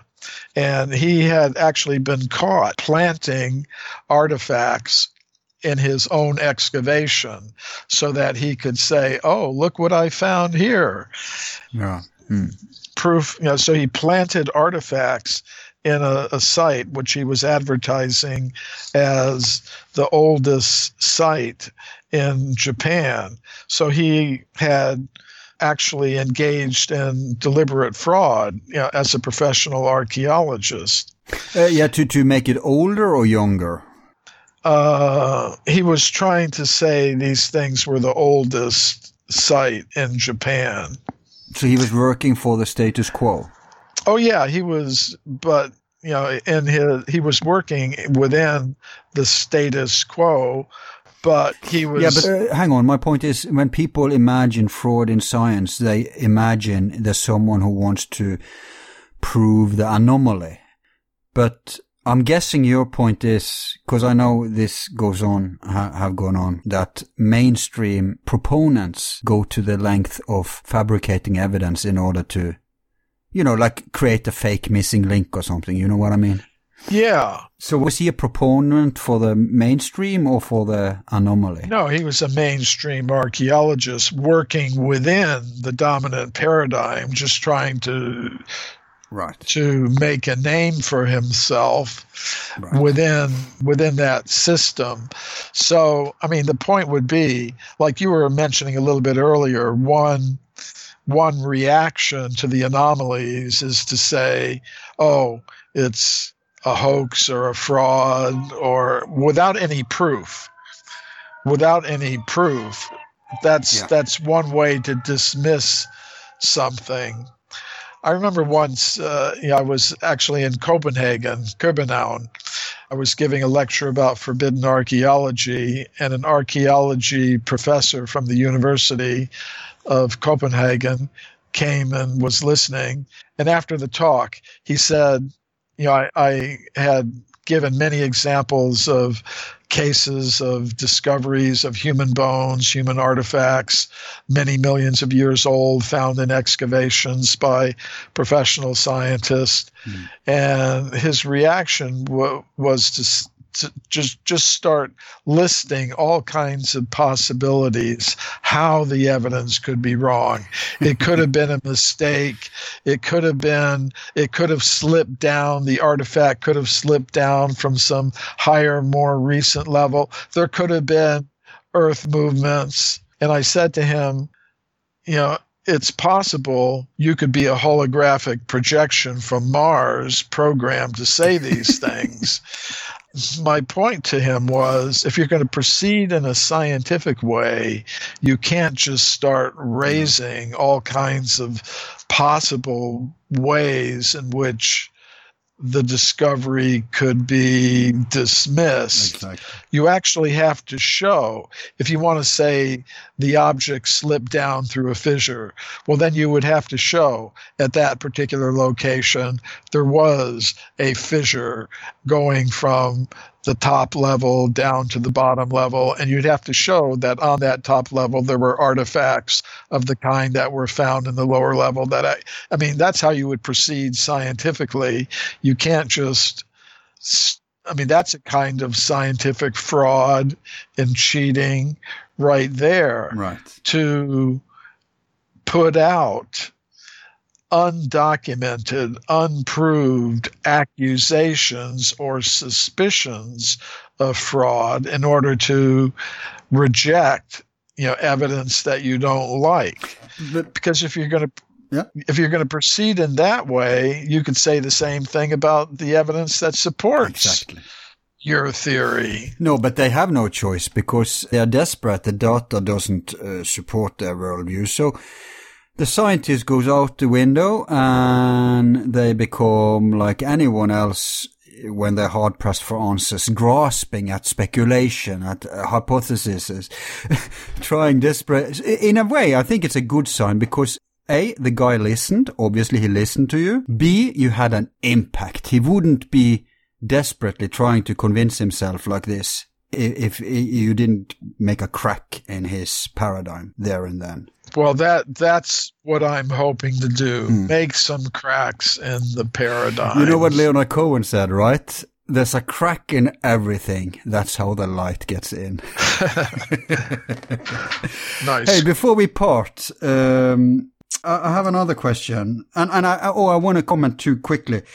What you said there about how they you know stuff away things that are going against the mainstream. That's such a huge problem because it becomes a what you would call, I guess, a re- reciprocal effect. Because if it happens just once, that's what they think, right? Oh, look at this. This has no place anywhere. We can't explain it. Stu- uh, put it away. Now, if that happens everywhere, nobody ever gets to hear about these things. That's and so maybe every museum, every institution has a loft, has a, like a Indiana Jones storage room facility where all this stuff is happening. So, and then we have to have someone like you who just sweeps through all this data, gathering it, trying to make it available for the people who come. Now, I have the, my last question is about this. I mean, it's probably a very lonely work, although more and more people knows about this and you're getting more and more traction. But how many people do you think today in the world are other forbidden archaeologists? Do you know anyone other than yourself who works in this field like this? Um, there are, you know, it's a, a big field. There are many who are working on. I uh, on here. Let me say this another way. Mhm. You know, alternative or forbidden archaeology is like a big field. I tend to deal with the deep antiquity of the human species, you know, with evidence showing a human presence going back tens of millions or even hundreds of millions of years. That's kind of the, the main focus of my work.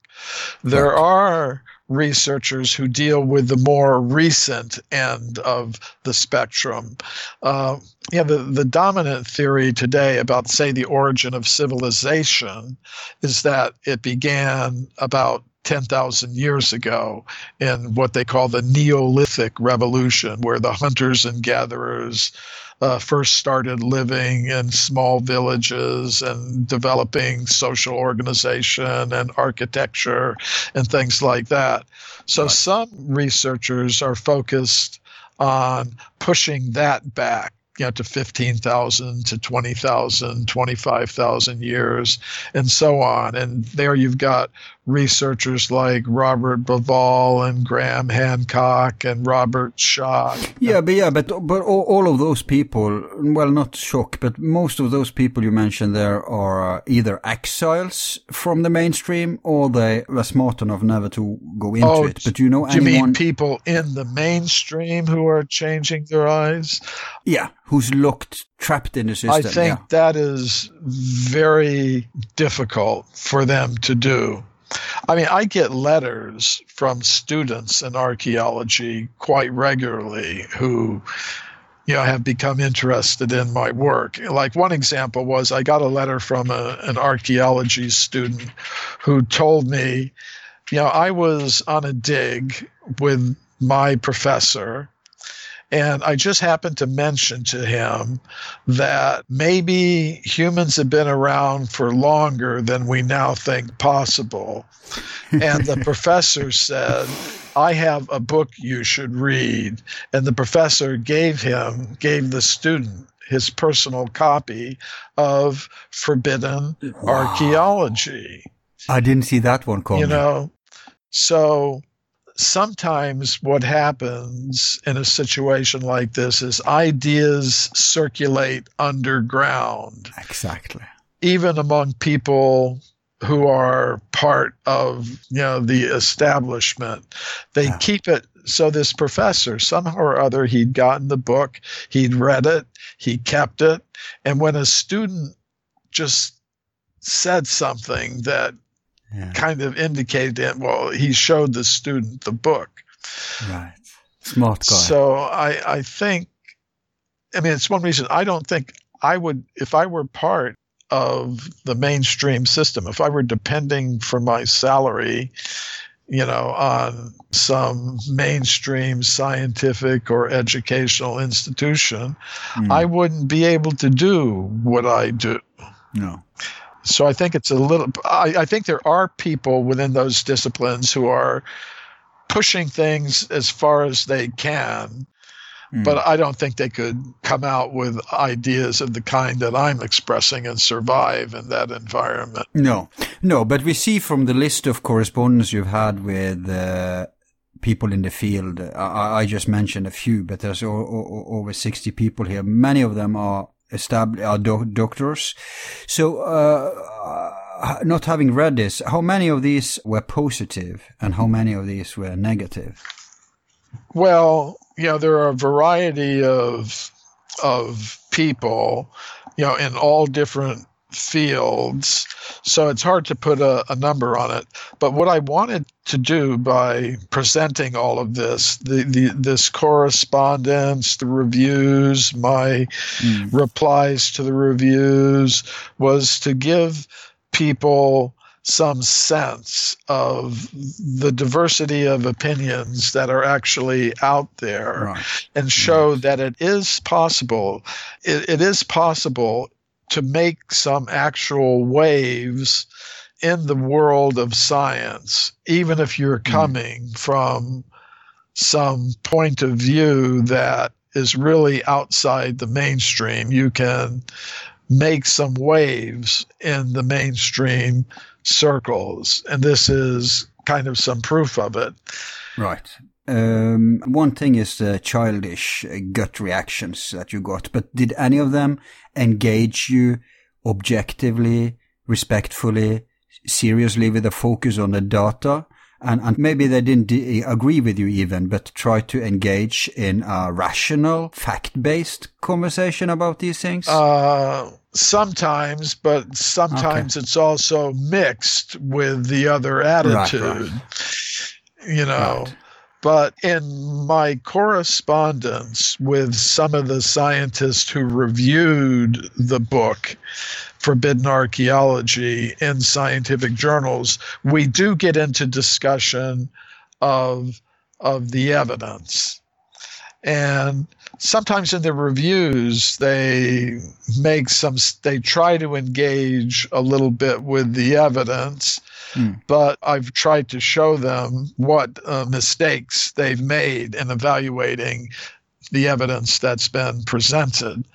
But you know, to get into the details of that, we'd have to go through, you know, the correspondence. Yeah, sure, sure. But uh, it's heartening to know that uh, you know it's not just condemnation, and and that you know, some of them try to meet you in the field. Well, that's what it's all about, right? The, it's not about persons or beliefs. It's supposed to be about the data. Absolutely. And we, we like it when we see that there's even skeptics who can do that because, you know, where are we going if everybody just takes an emotional, biased standpoint and then war about their opinions instead of looking at the facts? that's that's very pessimistic uh, development. Well, yeah. So it's it's good. Uh, there's hope if young people grow up being more open to this. If there's people in the field who secretly entertain this notion and some even dare discuss it. And sometimes they hear me speaking about these things at their scientific conferences. And, you know, they don't have to accept my proposals to speak at these conferences of archaeologists, but they do. Mm. And sometimes they even publish them in, in their professional literature. And I'm often invited to speak at universities. So there are there are scientists who are willing to listen to new ideas. I could give you one example mm-hmm. of uh, a scientist who I think I was able to influence in some way, and, and that was uh, Dr. David Deming, who was a geologist at the University of Oklahoma in Norman.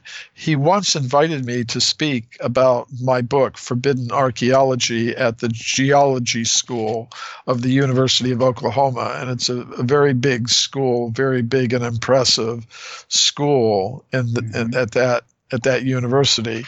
So my audience was you know about a hundred uh, graduate students of geology and geology professors, mm-hmm. and you know I, I spoke about forbidden archaeology, and I mentioned a case that had come to my attention from Oklahoma. There was uh, a place called Frederick, Oklahoma, where a man named uh, Holloman, Mr. Holloman, had a quarry. And in the 1920s, some excavations were conducted there, and they found uh, stone spearheads and arrowheads in some very ancient layers of rock, millions of years old.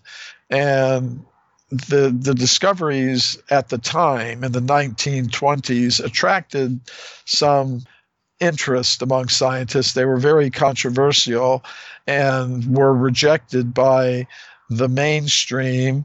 So Dr. Deming became interested in that case. Hmm. And he began researching it and he accepts the the extreme antiquity of the human artifacts that were found there. They're at least two million years old, which is really extraordinary because Indeed. you know mainstream science thinks that humans capable of making projectile points like spearheads are less than 200,000 years old anywhere in the world. What to speak of being present in uh, North America? So hmm. I think that may be a case of what you were talking about uh, a, a, scientist in the mainstream who became a kind of forbidden archaeology researcher. yeah, yeah, that's great. Uh, I guess when they're faced to the overwhelming data that they have to revisit some of their notions. Uh, at least I hope so. I hope that's the case with most of them. It's just a question of getting exp- getting this exposed. Yeah. And uh, I hope today's show will contribute to that. Uh, we're at overtime, Michael. So yeah, I, I think I'm going to have to sign off now. Yeah. So uh, I'm just left to thanking you yet again for, for coming on the show. Uh, and I hope to get you back when you get your new book out. That would be wonderful. Yeah, so let's stay in touch. So thanks a lot. Okay, Al, thank you very much.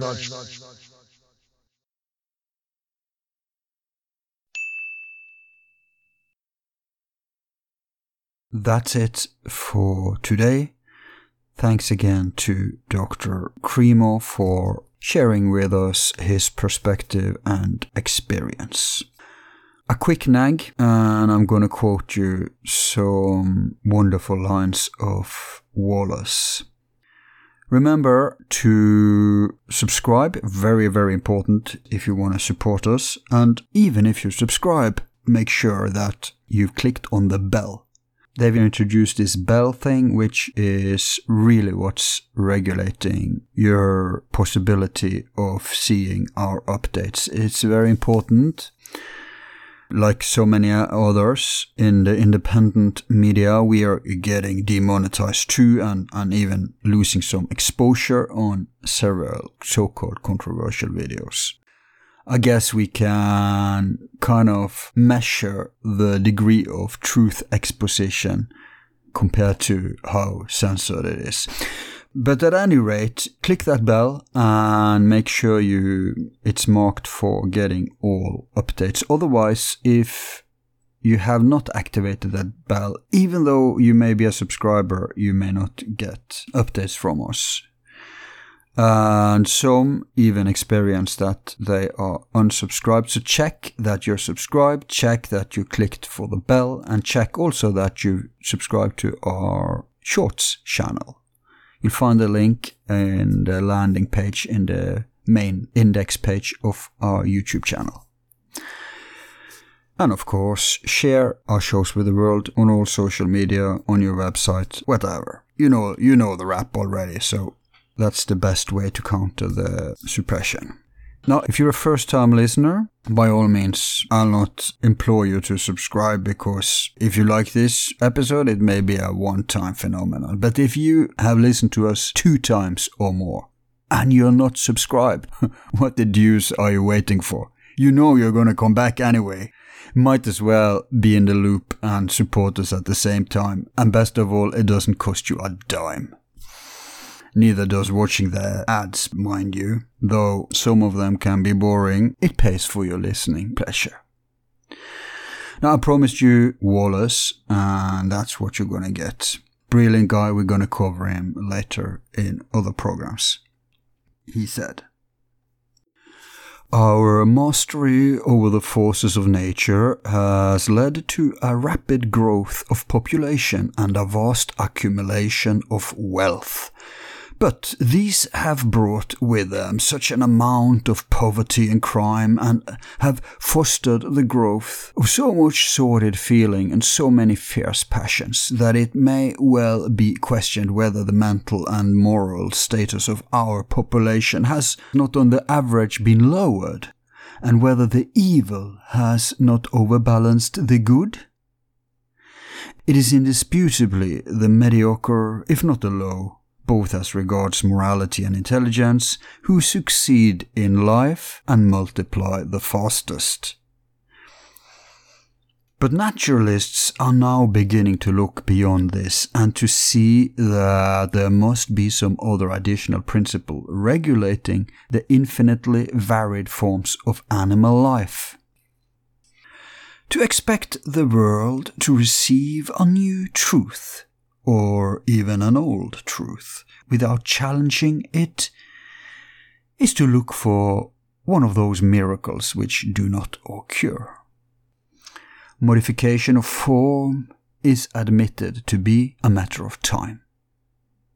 To say that mind is a product of function or protoplasm or of its molecular changes is to use words to which we can attach no clear conception.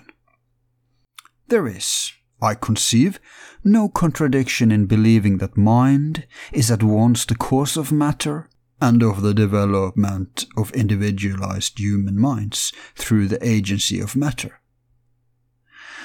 On the spiritual theory, man consists essentially of a spiritual nature or mind intimately associated with a spiritual body or soul, both of which are developed in and by means of a material organism. The foregoing considerations lead us to the very important conclusion that matter is essentially force and nothing but force, that matter as popularly understood does not exist and is in fact philosophically inconceivable. If this is not done, future ages will certainly look back upon us as a people so immersed in the pursuit of wealth as to be blind to higher considerations. Thus far, Alfred Russel Wallace. Thank you for supporting us all through 2017. In return, we will do our best to increase production for 2018. Meanwhile, I remain your sincere host, Al. Thanks to our patrons and our team of volunteers.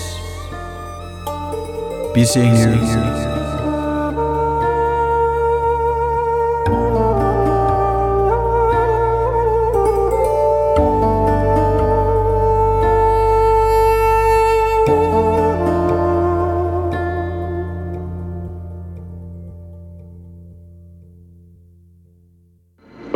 One?